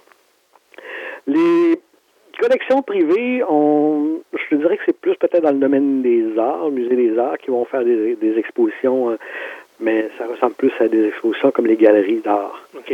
Euh, mais pour les musées, euh, oui, on peut mettre en valeur certaines collections, comme je pense à l'exposition sur le Empress of Island, qui était la collection montée par un plongeur là, du musée maritime, je pense, de Montjoli ou Rivière-du-Loup, quelque chose genre, dans ce coin-là. Euh, le Musée de l'histoire euh, canadien a acheté une partie de la collection et ensuite en a fait une exposition. Donc, ils sont obligés d'acheter, ils ne peuvent pas juste emprunter. Ben, dans ce cas-là, ça, ça, a servi à deux, à deux faits. Tant qu'à emprunter, ils ont aussi euh, acheté une partie de la collection parce que la collection aussi risquait de partir à l'étranger. OK. le collectionneur en partie voulait peut-être s'en débarrasser. Fait que là, on dit, bon, ben, tant qu'à l'acheter, on va aussi la mettre en valeur. C'est un sujet qui est intéressant. Donc là, on a travaillé vraiment avec ce concept-là pour présenter une, exposition.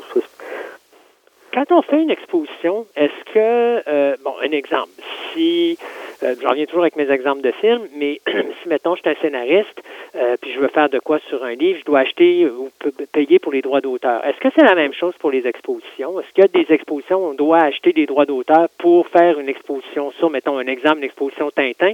On va diffuser des choses sur Tintin. Est-ce qu'on doit payer pour le droit de diffuser ou de faire de quoi? Ou faire la demande pour un droit d'auteur? Tout à fait. Un de mes derniers contrats, c'était au Musée de l'Histoire pour la nouvelle salle d'histoire du Canada. J'ai négocié des droits pour les 3000 quelques images qu'il y a dans l'exposition. OK. Alors, les chercheurs, en fonction de leur sujet, trouvaient euh, les textes et proposaient des images, et moi, je devais euh, contacter les propriétaires des images. Souvent, c'est des images qui sont dans le droit d'auteur, donc tu aurais tendance à dire, ah, ben, c'est dans le droit d'auteur, je peux la prendre, puis je peux la reproduire. Mais en fait, ce que les musées vendent souvent, c'est pas le droit d'auteur, mais c'est la permission d'utiliser leur reproduction, leur copie mhm. numérique. Parce que s'ils sont une toile, par exemple, euh, d'un peintre très, très connu, euh, c'est quand même eux qui ont numérisé la toile et qui ont fait un format fichier numérique de haute qualité à être utilisé. Donc, c'est pas tel quel le droit sur la toile qui a été réalisé en 1500, mais c'est vraiment la permission d'utiliser leur copie. Et pour le musée, c'est une source aussi de financement. Donc, certains musées vont charger très, très cher. D'autres vont charger juste euh, le montant accessoire pour euh, envoyer par courrier puis euh, payer la demi-heure du type qui fait le contrat. Alors, ça dépend beaucoup. Mais oui, c'est comme ça pour les objets. C'est comme ça pour... Parce que les objets, dans le fond, si tu empruntes un objet, c'est comme une location. OK. une image, c'est comme une location, mais c'est une permission de reproduire. Le vidéo, l'audio, tout ce qui est utilisé comme matériel qui ne vient pas du musée, ben, c'est des négociations de droits, de permission, d'échange de services, de commandites. Et donc, là, on parle d'argent, on parle de sortie d'argent, mais il faut qu'il y ait une rentrée d'argent quelque part. Parce que pour financer une exposition de la sorte, est-ce que c'est uniquement des subventions ou on espère qu'il y a beaucoup de gens qui vont aller la voir? Encore là, ça dépend beaucoup de l'envergure de l'établissement. Euh, nos musées ici sont relativement subventionnés slash sous-subventionnés, tant qu'à moi. Euh, les musées euh, aux États-Unis, l'entrée est gratuite, mais le gouvernement donne quand même pas mal de budget. si tu penses au gros musée Smithsonian, euh, il y a pas mal de ces établissements qui sont accès gratuit pour le public, mais le gouvernement finance, l'État finance beaucoup. Ici, on a un mode de financement qui est hybride. On a beaucoup de pression on a eu beaucoup de pression il y a quelques années pour commencer à faire du utilisateur payeur. Donc, la visite est payante, euh, justement. La permission de reproduire est payante pour essayer d'amener un petit peu d'argent dans les caisses et pas tout le temps demander aux visiteurs, aux citoyens par les impôts ben, de financer. C'est plus ou moins bon pour la santé, justement, des musées. Oui, c'est plus difficile parce que tu n'es jamais, jamais sûr que ton, si ton exposition fonctionne pas, euh, ton musée, il n'y a pas beaucoup de revenus, donc il peut avoir de la difficulté à remonter de ça. C'est ça. Alors, les musées aussi vont aller vers des blockbusters pour l'été. Ils vont aller chercher des expositions à l'étranger euh, qui sont populaires, mais ça fait que ben, le reste de l'année, tu n'as pas des gens qui travaillent pour des expositions temporaires faites ici par euh, des gens d'ici. Euh, donc, il des salaires et des emplois ici. On va plutôt aller emprunter une exposition qui a été faite en Europe, aux États-Unis, clé en main ou à peu près rien à adapter, puis on va la présenter pour essayer, espérer avoir plus d'argent. Fait qu'encore là, c'est un bien et un mal. On peut, on peut faire euh, de très beaux blockbusters internes aussi, mais euh, justement avec les compressions, c'est un petit peu plus difficile pour certains musées maintenant de créer leurs propres expositions. Fait qu'à part le permanent, euh, dans l'exposition temporaire slash itinérante, c'est-à-dire qu'il va prendre la route une fois après avoir euh, été présenté dans l'établissement où elle était créée, ben ça, il y en a un petit peu moins dans certains cas. Les assurances, parce qu'il y a des pièces qui sont exposées dans un musée, donc il faut les assurer. Oui. Euh, c'est pas on les installe comme ça, puis c'est bien beau, puis après ça, on renvoie ça. Il y a des assurances pour l'envoi, il y a des assurances quand ils sont présents. Est-ce que ça fait partie des différentes difficultés pour monter une exposition? Énormément. Si tu fais une exposition euh, qui peut avoir peut-être 10 mètres carrés, mais c'est euh, que des pièces d'art, euh, des, des, des, bijoux ou des, des, des, trésors comme ça, tu peux te rendre compte que dans ton budget, tes assurances vont te, rendre, vont te coûter beaucoup plus cher que le, les, les matériaux de construction. Donc, si on va avec les, les, différentes difficultés pour monter une exposition, ça, Oui. ça en fait partie. On a le financement. Y a-t-il d'autres choses? Ben, c'est de, c'est de trouver un sujet qui va plaire. Donc, certains musées, euh, des grands musées vont souvent avoir des groupes témoins. Ils vont faire des sondages pour savoir sur quoi on veut, euh, on veut euh, raconter euh, les histoires. Certains musées sont confrontés parfois à des, des commandes spéciales d'autorités des choses genre. Donc là, c'est des choses qu'ils doivent livrer qui sont pas nécessairement euh, le plus populaire, mais bon, qui servent à certains besoins. Euh, les difficultés, autrement, c'est de trouver des fois des objets disponibles. On peut trouver, euh, euh, euh, si on monte une exposition sur l'Égypte, on s'entend qu'on n'a pas nécessairement les, les pièces ici à côté. Là. Donc, il faut aller soit directement en Égypte, mais maintenant, il y a des règles internationales où tu peux plus euh, importer, ou en tout cas, c'est plus difficile maintenant à déplacer des trésors comme ça. Donc, c'est toutes des choses que le chargé de projet, avec le responsable des prêts, doit euh, évaluer, doivent inclure dans leur budget, dans leur temps de préparation. Une exposition, même pour une petite, euh, même pour un petit organisme, ça peut prendre jusqu'à un an à préparer. Euh, dans le cas d'un gros euh, blockbuster pour euh, un été, ça peut être deux ans, trois ans. Euh, surtout quand c'est des expositions itinérantes là, internationales où tu as une, euh, une liste d'attente de plusieurs années. Essayer de faire venir une des trois expositions de Star Wars actuellement au Canada, ben, c'est des années d'attente. Oui, parce qu'il n'y a, pas juste le Québec, il n'y a pas juste le Non, Canada. non, hein, c'est a- ça. C'est qu'elle voyage puis elle, se- elle se déplace. Exact.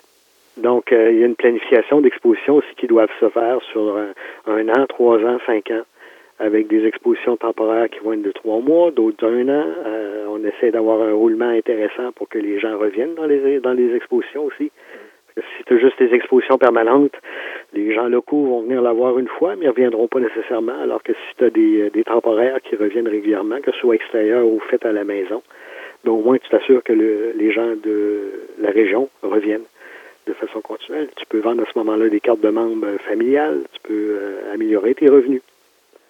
Je suppose que dépendant de l'emplacement où se fait l'exposition, il y a une façon d'entreposer ou de protéger les pièces qui sont là justement durant l'exposition. Euh, Est-ce que ça peut arriver, mettons un exemple, qu'il y ait des pièces qui soient tellement fragiles qu'on en dehors des heures d'exposition, on doit les déplacer, les entreposer ou y a-t-il des, des, choses spécifiques qui doivent être faites là-dessus ou on les, on les installe puis ils bougent pas de là durant toute la période de l'exposition? Ben, avant d'être exposé, quand un objet est euh, sélectionné, c'est certain qu'il y a un, un constat de, de- de conservation qui est fait. C'est-à-dire qu'il y a un des conservateurs qui va passer dessus, qui va vérifier s'il y a des dommages, qui va vérifier la fragilité, qui va vérifier le, le niveau de luminosité à laquelle la pièce euh, peut être au maximum exposée, les vibrations. Donc, euh, ça, c'est inclus dans le dans le dossier par la suite pour les designers qui vont fabriquer les cabinets et qui vont euh, devoir euh, s'assurer que l'humidité ne bougera pas si celle de la, la pièce, par exemple, euh, varie. Au niveau de la température, on va avoir des systèmes de lumière qui vont allumer un certain nombre de secondes, mais après ça, va s'éteindre tout de suite pour essayer de réduire l'exposition. Euh, une très belle pièce que j'ai vue, une des plus fragiles que j'ai vues dernièrement, c'est dans l'exposition sur le le naufrage, euh, le navire perdu dans les années 1800 euh, dans le Grand Nord, qui a été euh, pendant des années euh, à la recherche. On n'a pas trouvé avant-dernièrement. Et euh, il y avait une lettre manuscrite du capitaine là, qui raconte euh, les derniers moments de l'équipage. Alors, ce papier-là était tellement, tellement fragile que par Canada l'a prêté au Musée de l'Histoire avec des, conditions assez, euh, assez extrêmes. Et le, papier était là, mais vraiment dans la noirceur totale tout le long de l'exposition. Puis tu pouvais quand même activer une lumière qui s'allumait quelques secondes pour être capable quand même de le voir. Avec des filtres aussi, mais il y avait moyen de. Donc, ça dépend toujours euh, si le, musée ou l'organisme prêteur aussi veut laisser sortir la pièce. Si tu veux l'avoir, puis euh, t'es un petit, un petit centre d'interprétation boboche ou euh, t'as juste euh, des murs en carton pratiquement, ben ils laisseront pas nécessairement la sortir une pièce. C'est un grand musée national, c'est plus facile. Oui, effectivement. Il y a ça aussi, il y a une réputation. Les assurances comptent beaucoup aussi. Euh, c'est quoi les types d'expositions les plus populaires? C'est-à-dire, tu, sais, tu vas avoir des, euh, des euh, mettons, des expositions sur euh, des, œuvres- des œuvres d'art, donc peinture, ou encore des thématiques, comme on parlait de Star Wars tantôt. Euh, D'après toi, c'est quoi qui est le plus populaire au niveau des, des musées, là, ce qui attire le plus de monde sur place? C'est difficile à répondre, parce que dans le fond, c'est comme si tu me demandais, c'est quoi les livres les plus populaires? C'est Ouais. vraiment euh, selon les goûts de chaque personne. Puis probablement du type de musée ou de l'emplacement où le musée est situé? Oui, c'est certain. Parce que si tu vas dans un pays, tu veux peut-être découvrir plus euh, l'histoire du pays, vas aller au musée de, l'histoire de la place, mais si tu es un artiste, ben, tu fous un peu l'histoire de la place, tu veux voir le genre d'art qui se fait. Donc, tu vas aller plutôt vers le, musée d'art. Donc, c'est vraiment selon le, le choix puis les, les goûts de chacun, et c'est pour ça que c'est important aussi de garder une diversité dans nos musées, dans nos musées nationaux, dans nos musées locaux. Euh, on a tellement de patrimoine qui est en péril, malheureusement, malgré ce que les gens disent. Euh, puis qu'on a aussi dans les voûtes et qu'on ne peut pas exposer parce qu'on n'a pas nécessairement tout le temps les, les, les fonds pour justement faire des expositions régulièrement. Donc, euh, il faut vraiment une belle diversité là, de musées et je pense que l'offre euh, est quand même bonne encore ici au Québec et au Canada, mais ça pourrait être mieux si on compare à des pays d'Europe ou même aux États-Unis, dans certains cas. Justement, si on regarde à peu près, parce que je, je- je suis content que tu amènes le point, là, au niveau Mhm. du monde, on est-tu un endroit où est-ce que les musées sont, comment je pourrais dire, respectés pour le travail qu'ils font ou ils sont ignorés? Tu sais, je, peux dire qu'il y a des places, comme justement tu dis, il y a des endroits où est-ce que la culture est tellement importante que les musées, euh, c'est quelque chose d'automatique, les gens vont y aller. Est-ce que le Québec, c'est comme ça ou il faut vraiment avoir quelque chose de spécifique pour attirer la clientèle pour aller voir ça? Ben, pour prêcher pour ma paroisse, je dirais que c'est, sous-estimé, c'est dévalorisé par rapport à ce que ça devrait être. Euh, les musées aux États-Unis, c'est un endroit où ce que on encourage, on développe le- vraiment le, la fierté, je dirais même le patriotisme justement des gens. Les gens sont fiers d'aller au musée parce qu'ils en apprennent sur leur histoire, ils en apprennent, ils sont exposés aux vrais objets, c'est important pour eux, ça a une valeur. Donc, euh, il y a du mécénat dans les musées aux États-Unis qu'on n'a pas autant au Québec, un peu plus aux États au Canada anglais, parce que c'est un peu plus aussi dans leur mentalité. Mais au Québec, je te dirais, les musées sont un peu mal vus. Ça reste encore des endroits où c'est de la poussière. Donc, euh, non, c'est plate d'aller là, tout ça. Mais il y a des très belles expositions qui sont offertes. Il y a des sujets intéressants. Et un musée va offrir une version neutre, souvent, de l'interprétation de l'histoire. Euh, ce que tu peux pas toujours trouver sur Internet ou dans certains livres. Euh, c'est une, euh, un début des musées, c'est d'exposer les faits, d'exposer les vrais objets, et ça, c'est toujours très important dans la direction euh, qu'une équipe de production d'expo va faire. Euh, c'est sûr que certains musées aussi vont parfois militer ou vont pouvoir parfois défendre, comme un musée de la nature va essayer justement de, de, de faire valoir que oui, les, les, euh, les changements climatiques sont une réalité. Voici nos faits selon nos collections, selon. Mais c'est justement basé sur des recherches scientifiques, sur des travaux de connaissances qui, qui sont euh, vulgarisés par la suite euh, de façon exposition, mais ça peut être aussi dans des programmes scolaires, dans des choses genre. Donc, je dirais, les musées, oui, sont quand même bien, mais pourrait être beaucoup mieux. Surtout si on encourageait les gens ou si les gens étaient plus euh, fiers de leurs institutions comme ça. Parce qu'on a vraiment des très belles collections. On a quand même un patrimoine de 400 ans et plus. Si on pense aux Amérindiens, c'est encore une coupe de millénaires. Donc, euh, il y a de quoi avoir, il y a de quoi apprendre. Et plutôt qu'aller euh, festoyer, entre guillemets, sur la Saint, euh, sur le, les plaines d'Abraham, euh, la, jour- la journée de la Saint-Jean, ben, aller dans un musée serait aussi... euh, Voir l'histoire. c'est ça. C'est ça. Ça, c'est comme, regarde, je suis fier de mon Québec, de mon Canada, de mon patrimoine naturel, tout ça. Regarde, je l'appuie, je le consomme, je le, je le finance, je grinche pas parce que, ben, c'est mes impôts qui sont là. Oui, c'est justement pour préserver le- la mémoire de, de tes ancêtres, euh, du développement de- du pays. Et savoir d'où on vient. C'est ça. Ouais, et c'est pas pour rien que sur nos plaques d'immatriculation, c'est marqué Je me souviens. Ouais, mais on a la mémoire courte. Et voilà. Des fois.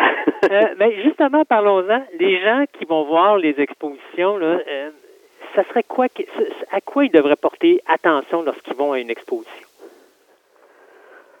Euh, c'est comme, tu sais, on en parlait au début, les gens vont rentrer là, puis le premier réflexe, ah oui, ok, c'est- beau, c'est ça, mais je pense qu'ils voient pas tout le travail qu'il y a en arrière, je vois pas, je la- la- l'historique, tout, euh, tout. Ouais. Tu sais, on va juste voir le superficiel. Fait que quand ils vont voir là, moi j'ai toujours dit, mettons, tu as une œuvre, mettons, tu as, une exposition sur un peintre, assis-toi devant la peinture, regarde la peinture, essaie de comprendre l'œuvre de l'artiste. Au moins, Mhm. tu vas essayer, tu vas essayer de chercher, même si c'est pas nécessairement ce que l'artiste va va voir ou va avoir voulu représenter, toi, tu vas aller chercher quelque chose de ça, de ce que toi, tu penses que cette personne-là voulait dire. Ouais. Qu'est-ce qu'on Ben, doit aller c'est premièrement de réaliser que tu vis une expérience. Tu n'es pas dans le virtuel. Tu as l'objet véritable devant toi. Souvent, un objet que tu ne pourras pas voir autrement. Euh, tu vas peut-être l'avoir en photo, mais tu es exposé à la, à la vraie chose. c'est, le vrai euh, bout de silex de Milan, c'est euh, le vrai fusil de, que servait à l'assassinat de tel premier ministre. C'est, la chose véritable. Quand il y a des reproductions, ça arrive à l'occasion, surtout dans le cas de, de- des fois de musées euh, d'histoire naturelle, parce qu'on peut pas avoir le vrai spécimen. Mais c'est ça, là, c'est, c'est qu'on est exposé à la vraie chose. Quand c'est un props, comme je mentionnais, on va l'indiquer aussi. On mentira pas aux gens. On va dire, regarde, ça, c'est une reproduction, mais autrement, c'est du vrai. Pour ça, souvent, qu'on va dire, s'il vous plaît, pas de photos, parce que justement, la chose est fragile. C'est pas parce qu'on veut pas t'impo- t'imposer, mais c'est parce que, regarde, s'il y avait 1000 flashs à l'heure, ben, à un moment donné, l'objet se dégrade. On parlait de la lettre de Euh, photo, où est-ce qu'elle ça. Faut pas, faut pas qu'il y ait beaucoup d'éclairage, ouais, c'est ça. Oui, oui. Ensuite, c'est de se dire, écoute, euh, la version que j'ai, c'est une version qui est basée sur un an de recherche, deux ans de recherche. Il y a des chercheurs, il y a des, des historiens, euh, des naturalistes qui ont fait des travaux, qui connaissent, qui ont analysé, qui ont euh, interprété pour, pour vous l'histoire. Donc, ce qu'on te donne, c'est, c'est pas inventé en cinq minutes, écrit sur le coin de la table. là. c'est vraiment qu'on te livre euh, le meilleur de connaissances et l'objet qui va l'illustrer ou la photo qui va raconter. Ou même un texte, ça peut être une pièce d'archive, un document historique qui a été signé de la main d'eux. Ben voilà, c'est, la réalité. Tu es face à la chose. Ça ne veut pas dire que on fait pas appel non plus parfois. Et euh, au même titre que les bibliothèques se sont renouvelées, euh, les musées, dans leur exposition, vont aller aussi avec les multimédias. Il va y avoir de l'interactivité, il va y avoir de la réalité euh, augmentée. Donc, on en est là aussi, les musées. On a réalisé que on peut pas juste avoir le réel, on peut aussi faire profiter avec un nouvel outil euh, nos visiteurs euh, des nouvelles technologies pour améliorer la compréhension, l'expérience. Hey, le passionné, Mhm. qu'est-ce que tu préfères, les musées ou les centres d'interprétation? Euh, ben, je un peu plus les musées les, les petits centres d'interprétation parce que c'est plus petit, je suis plus polyvalent, donc je mets mon nez un peu partout que dans un grand musée où euh, souvent c'est une tâche et tu se fais ça à répétition euh, à l'année longue. Donc, euh, caractère que j'ai, je suis plus polyvalent et j'aime bien toucher à tout. Euh, J'en suis fatigant des musées parce que quand je visite, euh, je me suis rendu compte, ben mes, mes compagnons de, de visite euh, m'ont fait réaliser à la longue que je regarde même plus le, le sujet de l'exposition, mais comment c'est présenté. Je vais prendre des trucs, je vais, je vais gronder parce que l'éclairage, il y a un reflet ou des choses. J'en vois plus l'emballage maintenant que ce qui est emballé. Donc, ça, c'est un peu dérangeant. à l'occasion. Mais euh, quand j'ai des bons compagnons de, de, de visite, ben là, ils me ramènent. Ils connaissent, ils, ils comprennent. C'est le défaut professionnel qui ressort. Euh, je finirai avec une petite question. Les Mhm. musées, c'est en voie d'extinction? Il ne faudrait pas. Il ne faudrait pas parce que ce serait une grande perte euh, pour la connaissance, pour la, la, la- transmission de la connaissance à, nos jeunes. Euh, ça serait aussi une grosse perte des objets que ça conserve. Donc, si on n'a plus les musées, euh, on n'a plus les réserves, on, va carrément perdre tous ces, ces témoins du passé qui sont souvent uniques, qui sont souvent rares, qui ont une valeur euh, inestimable. On parle d'assurance souvent, même c'est difficile de, de, de coter un objet parce que c'est la seule ou c'est le fusil. Fait que non, il ne faut pas que ce soit en voie d'extinction. Et au contraire, il faudrait justement que les gens réalisent la chance qu'ils ont d'avoir au Canada et au Québec de- d'excellents musées et que quand on dit euh, ben vos impôts, ça sert à ça, de ne pas gronder puis de dire merde, il faudrait même que j'encourage encore plus. Oui, parce que c'est notre histoire, puis c'est- ça, ça dit d'où on vient, puis ça dit comment qu'on est, arrivé, où est-ce qu'on est présentement. Euh, hey, je, tu sais, je- pendant ta réponse, ça m'a fait penser à une autre question. Euh, Un musée ferme, je sais que c'est pas quelque chose qu'on veut voir, mais un musée Non. ferme, qu'est-ce qui Mhm. se passe avec les œuvres? Est-ce qu'ils sont transférés dans d'autres musées à ce moment-là? On va essayer de rapatrier effectivement les, les collections dans d'autres musées. Euh, c'est un petit peu plus facile, je te dirais, que quand c'est un zoo qui ferme, Oui. parce que j'ai connu les deux. Euh, mais c'est la, la même chose. Euh, effectivement, selon la politique euh, de collection, comme je dis, je parlais de collection, de, de politique d'exposition, on a aussi des, politiques de collection. Donc, on rapatriera pas nécessairement des objets qui font pas partie de la politique parce qu'on on- on n'a pas la connaissance ou on n'a pas l'intérêt à, à traiter ce genre d'objet-là. Fait qu'on va plutôt le passer aux voisins. Fait qu'on réussit tant bien que mal souvent à relocaliser, mais c'est très rare que ça va être mis aux enchères ou des choses genre là.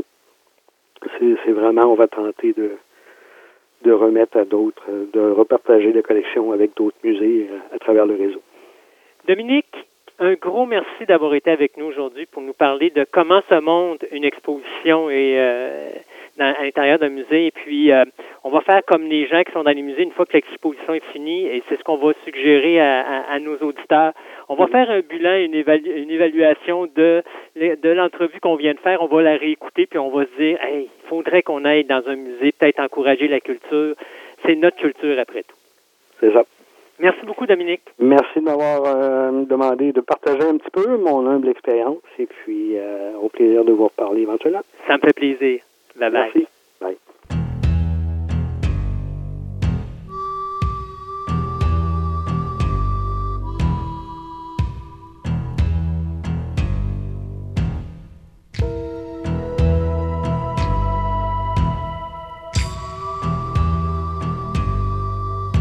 Et donc, Sébastien, pour dire qu'on commence l'année 2020 comme du monde, il faut qu'on ferme les livres de 2019. Oui.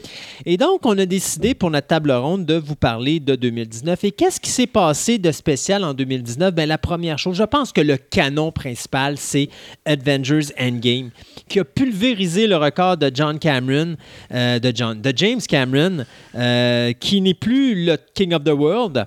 Donc, pour ça, pour moi, 2019 va demeurer... Déjà là, ça euh, ouais, ouais, ça, c'est mon année C'est pas l'année de. Cameron, comme on disait. Dark Fate, il s'est planté. Ouais, Puis là, Dark- euh, il vient de perdre sa première place. Il vient de perdre sa première place. De toute façon, c'est pas que j'aime pas les œuvres que Cameron fait, c'est juste que j'aime pas l'individu. Je trouve que c'est un individu qui. euh, OK, technicien, il est incroyable, mais comme être humain face à le reste de son équipe, des fois, là, en tout cas, on repassera. Ouais. Au niveau du box-office, on va parler du box-office nord-américain. Euh, Donc, Avengers Endgame qui a fini numéro 1. Le numéro 2, c'est The Lion King. Le numéro 3, Frozen 2. Donc, les trois pôles, les trois premiers pôles nord-américains, c'est euh, Disney qui les a. Le pôle numéro 4, c'est Spider-Man Far From Home qui l'obtient, euh, qui est une coproduction Sony et Disney.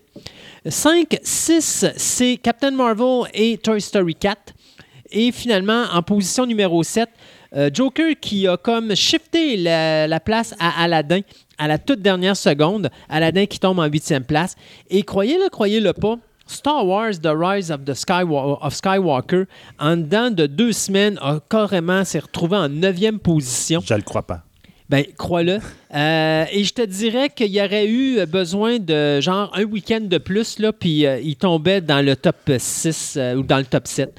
Donc, ça, c'est au niveau nord-américain. Mais au niveau, mon, oui, dans ce que tu- voulais dire, c'est ça, le Avenger Endgame, moi aussi, dans mon fait marquant de 2019, mais c'est surtout pour l'œuvre générale. Ça fait 10 ans d'histoire que Marvel ouais. vient de conclure et de s'être rendu du début à la fin avec quand même brio, Oui. on pourrait dire, dans un ensemble. C'est comme ça, je lève leur chapeau, c'est c'est du jamais fait, c'est du jamais vu. bien que j'avoue que j'ai préféré de loin Infinity euh, Ah War oui, ça, on, on peut, Endgame, là. on peut préférer Mais- un ou l'autre, puis tout. C'est ça. Mais il y a- y a- Endgame a quand même fait la, la job. Euh, au niveau mondial, Avengers Endgame numéro 1, Lion King numéro 2, euh, numéro 2 pardon, Toy Story 4 numéro 3, Mhm. euh, et de pas beaucoup euh, face à Frozen 2 qui est tombé numéro 4. Euh, je pense que c'est quelque chose comme 4 millions de dollars qui séparent les deux pôles. Frozen est encore au cinéma, ça peut ouais, mais non, mais l'année, ça, c'est fini. Ah, c'est oui, On parle l'année l'année. 2019. Ouais, c'est ça. En, en numéro 5, c'est Captain Marvel. Et à la dernière seconde de seulement 100 et quelques mille dollars, Star Wars est allé choper le sixième pôle à Spider-Man Far From Home. Ce qui fait que Disney, comme je l'avais prédit en année, a ramassé les six Six premiers premiers. pôles officiels mondial du box-office. Spider-Man, qui est une coproduction euh, Marvel, euh, pas Marvel, mais Disney, Sony, a ramassé le septième pôle. Et la huitième position, c'est Aladdin. Donc, Disney a les huit pôles officiels, les huit premiers pôles de l'année, euh, ou si on préfère, sept des huit films sur neuf euh, au niveau du box-office mondial. C'est incroyable. Joker arrive neuvième et euh, It Chapter 2 va arriver dixième, suivi tout près de Jumanji The Next Level qui lui aussi il aurait fallu une fin de semaine de plus pour euh, s'en aller d'un pôle plus haut. Et Us qui finit finalement 12e Us qui est pour moi la surprise cette année. Un petit film qui a quasiment rien coûté puis qui finalement se ramasse 12e au niveau du box-office mondial. Je pense que ça en parle beaucoup. Euh, les choses à se rappeler bien, comme on disait tantôt la fin de la franchise des euh, super-héros de la- pas de la franchise mais je veux dire des 10 années Ouais. qui se clôture. C'est la fin des films des Mais euh, Marvel Cinematic Universe ou le MCU est la première franchise cinématographique à dépasser le 20 milliards de dollars en revenus dans le monde entier. Donc, il n'y a pas une seule franchise qui a fait ça encore. Ils vont être les premiers à le faire cette année, en 2019. Du côté de la Chine, ben, il y a un record aussi qui est à souligner. Euh, puisque le mois de février de cette année, ben, de l'année dernière, de 2019, a été l'année record pour le plus de revenus pour la Chine, soit 1,6 milliards de dollars. Ils ont battu le record de février 2018 où ils avaient encore ramassé 1, point quelques milliards, mais 1,6 milliards de dollars en chiffre, en chiffre en Chine pour un mois. Pensez, c'est du cash. Ouais, c'est beaucoup de cash. Euh, au niveau des records, ben, Walt Disney est le premier studio de toute l'histoire d'Hollywood à dépasser le 10 milliards de recettes au niveau du box-office international. Ils ont fait 11 points quelques milliards. Euh, aussi, Spider-Man Far From Home devient le plus gros box-office de Sony Pictures de toute son histoire. Et également, Toy Story 4 devient euh, le premier film d'animation à euh, surclasser le 1 milliard de dollars en revenu mondial, Wow. ce qui n'a jamais été fait par un film d'animation. Il a surclassé Toy Story 3, Finding Dory et Incredibles 2 en faisant ça. Et bien sûr, Frozen qui est arrivé short de, un petit peu. Là, de, de quel... Il y aurait eu un fin- une fin de semaine de plus et il aurait été euh, lui aussi Ouais, au-delà du milliard pour un film d'animation, c'est énorme. Euh, au niveau des films, des records de films, euh, bon, d'abord, on a parlé d'Avengers Endgame qui a battu tous les records. On va parler de Wandering, euh, Wandering Earth, qui est un film chinois qui a ramassé plus de 349 millions dans ses sept premiers, chi- euh, sept premiers jours. Pas si mal, je l'ai vu- je l'ai aimé, le film-là. OK, moi, je ne l'ai pas vu encore. Ça vaut à peine. Mais c'est quand même quelque chose qui est incroyable parce que c'est la deuxième plus grande entrée euh, ou ouverture en Chine après Star Wars Rise of the Skywalker. Donc, ça, ça dit tout. Euh, Pokémon Détective... pas, excusez, euh, pas Star Wars euh, Rise of the Skywalker, je voulais dire Star Wars The Force Awakens. Pas ça vaut Ouais. Euh, Pokémon Détective Pikachu qui a été, pour un film basé sur un jeu vidéo, le plus grand box-office jamais fait pour un film adapté, donc 58 millions pour commencer. Et il est celui qui a ramassé le plus d'argent euh, au niveau mondial pour un film adapté d'un jeu vidéo qui, à ce moment-là, a surclassé Lara, euh, Lara Croft Tomb Raider en 2001, qui était celui qui avait le plus de revenus. Euh, Lui, je ne l'ai pas regardé encore, mais les, les images que j'ai vues, ça a l'air beau. oui, effectivement. Dans les événements, bien, c'est la guerre du streaming qui débute en 2019. Donc, bien sûr, Disney Plus qui arrive, euh, Apple TV ou Apple, Apple TV Plus qui arrive également. Euh, vous avez Amazon Prime qui solidifie ses, Oui. ses Ah, forces. il solidifie beaucoup. Là. Et l'annonce de HBO, euh, HBO Max qui s'en vient. Le Peacock coureur de fond également. qu'on personne ne voyait venir. Exactement. Peacock également qui s'en vient. Donc, l'année 2020 risque d'être euh, énorme au niveau du, de- des conflits. Puis c'est là qu'on va vraiment voir comment que ça va se passer. Mais déjà, Disney Plus fait beaucoup plus que ce qu'on avait prédit. On avait prédit 20 millions mondial. Ils ont fait 24 millions nord-américains. On n'a pas les chiffres pour le mondial encore, mais je pense que du côté de Disney Plus, on va vraiment voir les chiffres dans les alentours de mars-avril, comment que ça va se stabiliser. Et c'est là qu'on va pouvoir voir la force de frappe si effectivement ça va faire mal ou pas au niveau Disney, mais on a déjà vu là, les pertes d'abonnements du côté de Netflix. Donc, oui, Netflix, ça va les toucher, c'est sûr et, et certain. Des événements, l'acquisition de 20th, 20th Century Fox par Walt Disney, Grosse, grosse nouvelle. ça, ça a été confirmé en mars, si je ne me trompe pas, en ouais. 2019.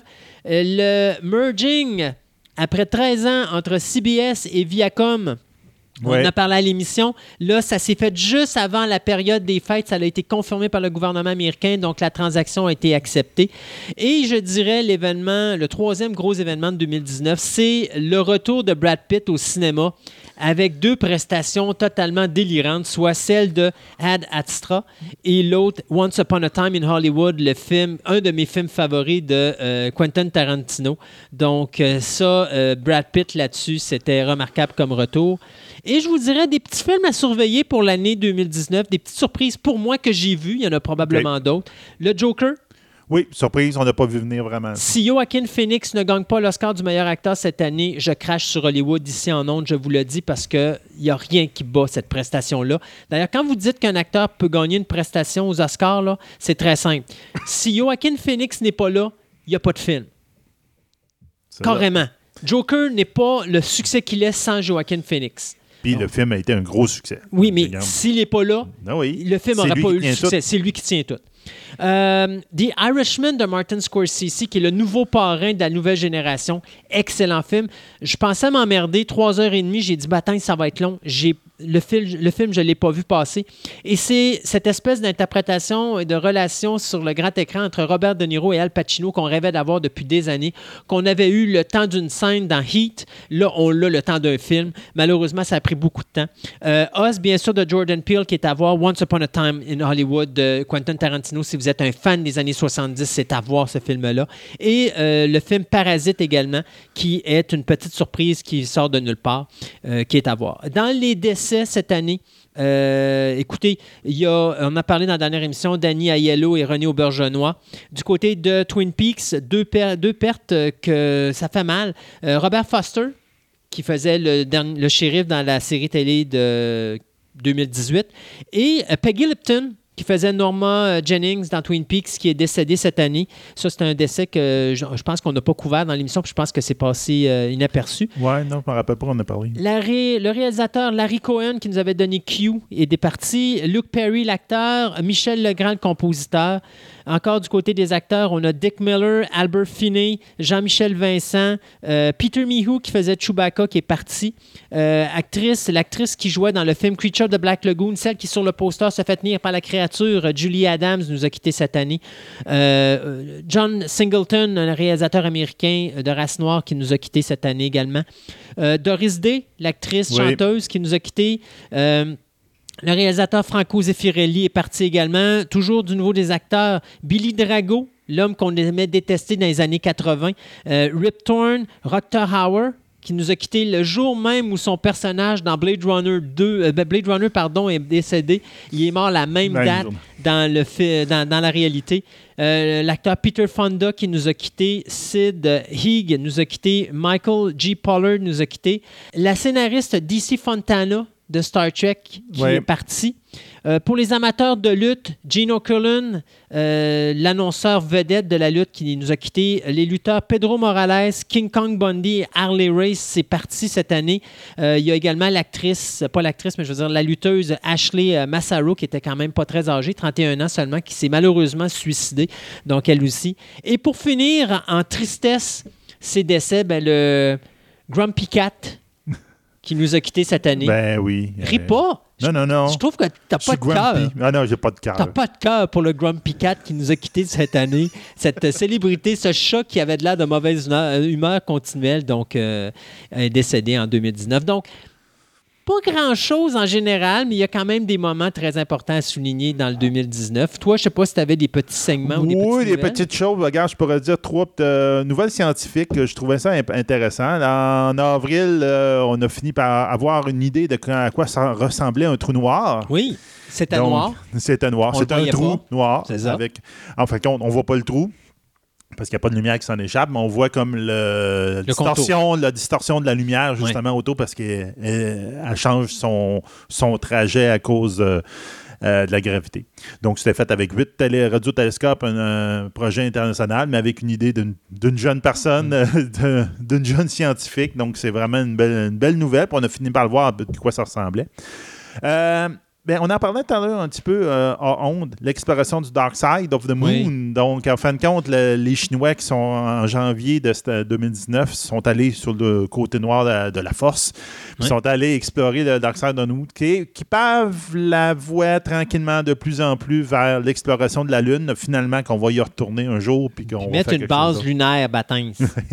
Surtout que là, il y a une nouvelle, là, ils parlent que la NASA a fait un- probablement une alliance avec la Chine, justement, pour Ah. la, la- la colonisation de la Lune. enfin. Donc, on verra bien. Mais moi, c'est aussi. le- les- ça a été une année où il y a eu beaucoup, beaucoup de découvertes sur la les maladies neurodégénératives. Oui. Donc, l'Alzheimer, euh, Huntington, euh, etc.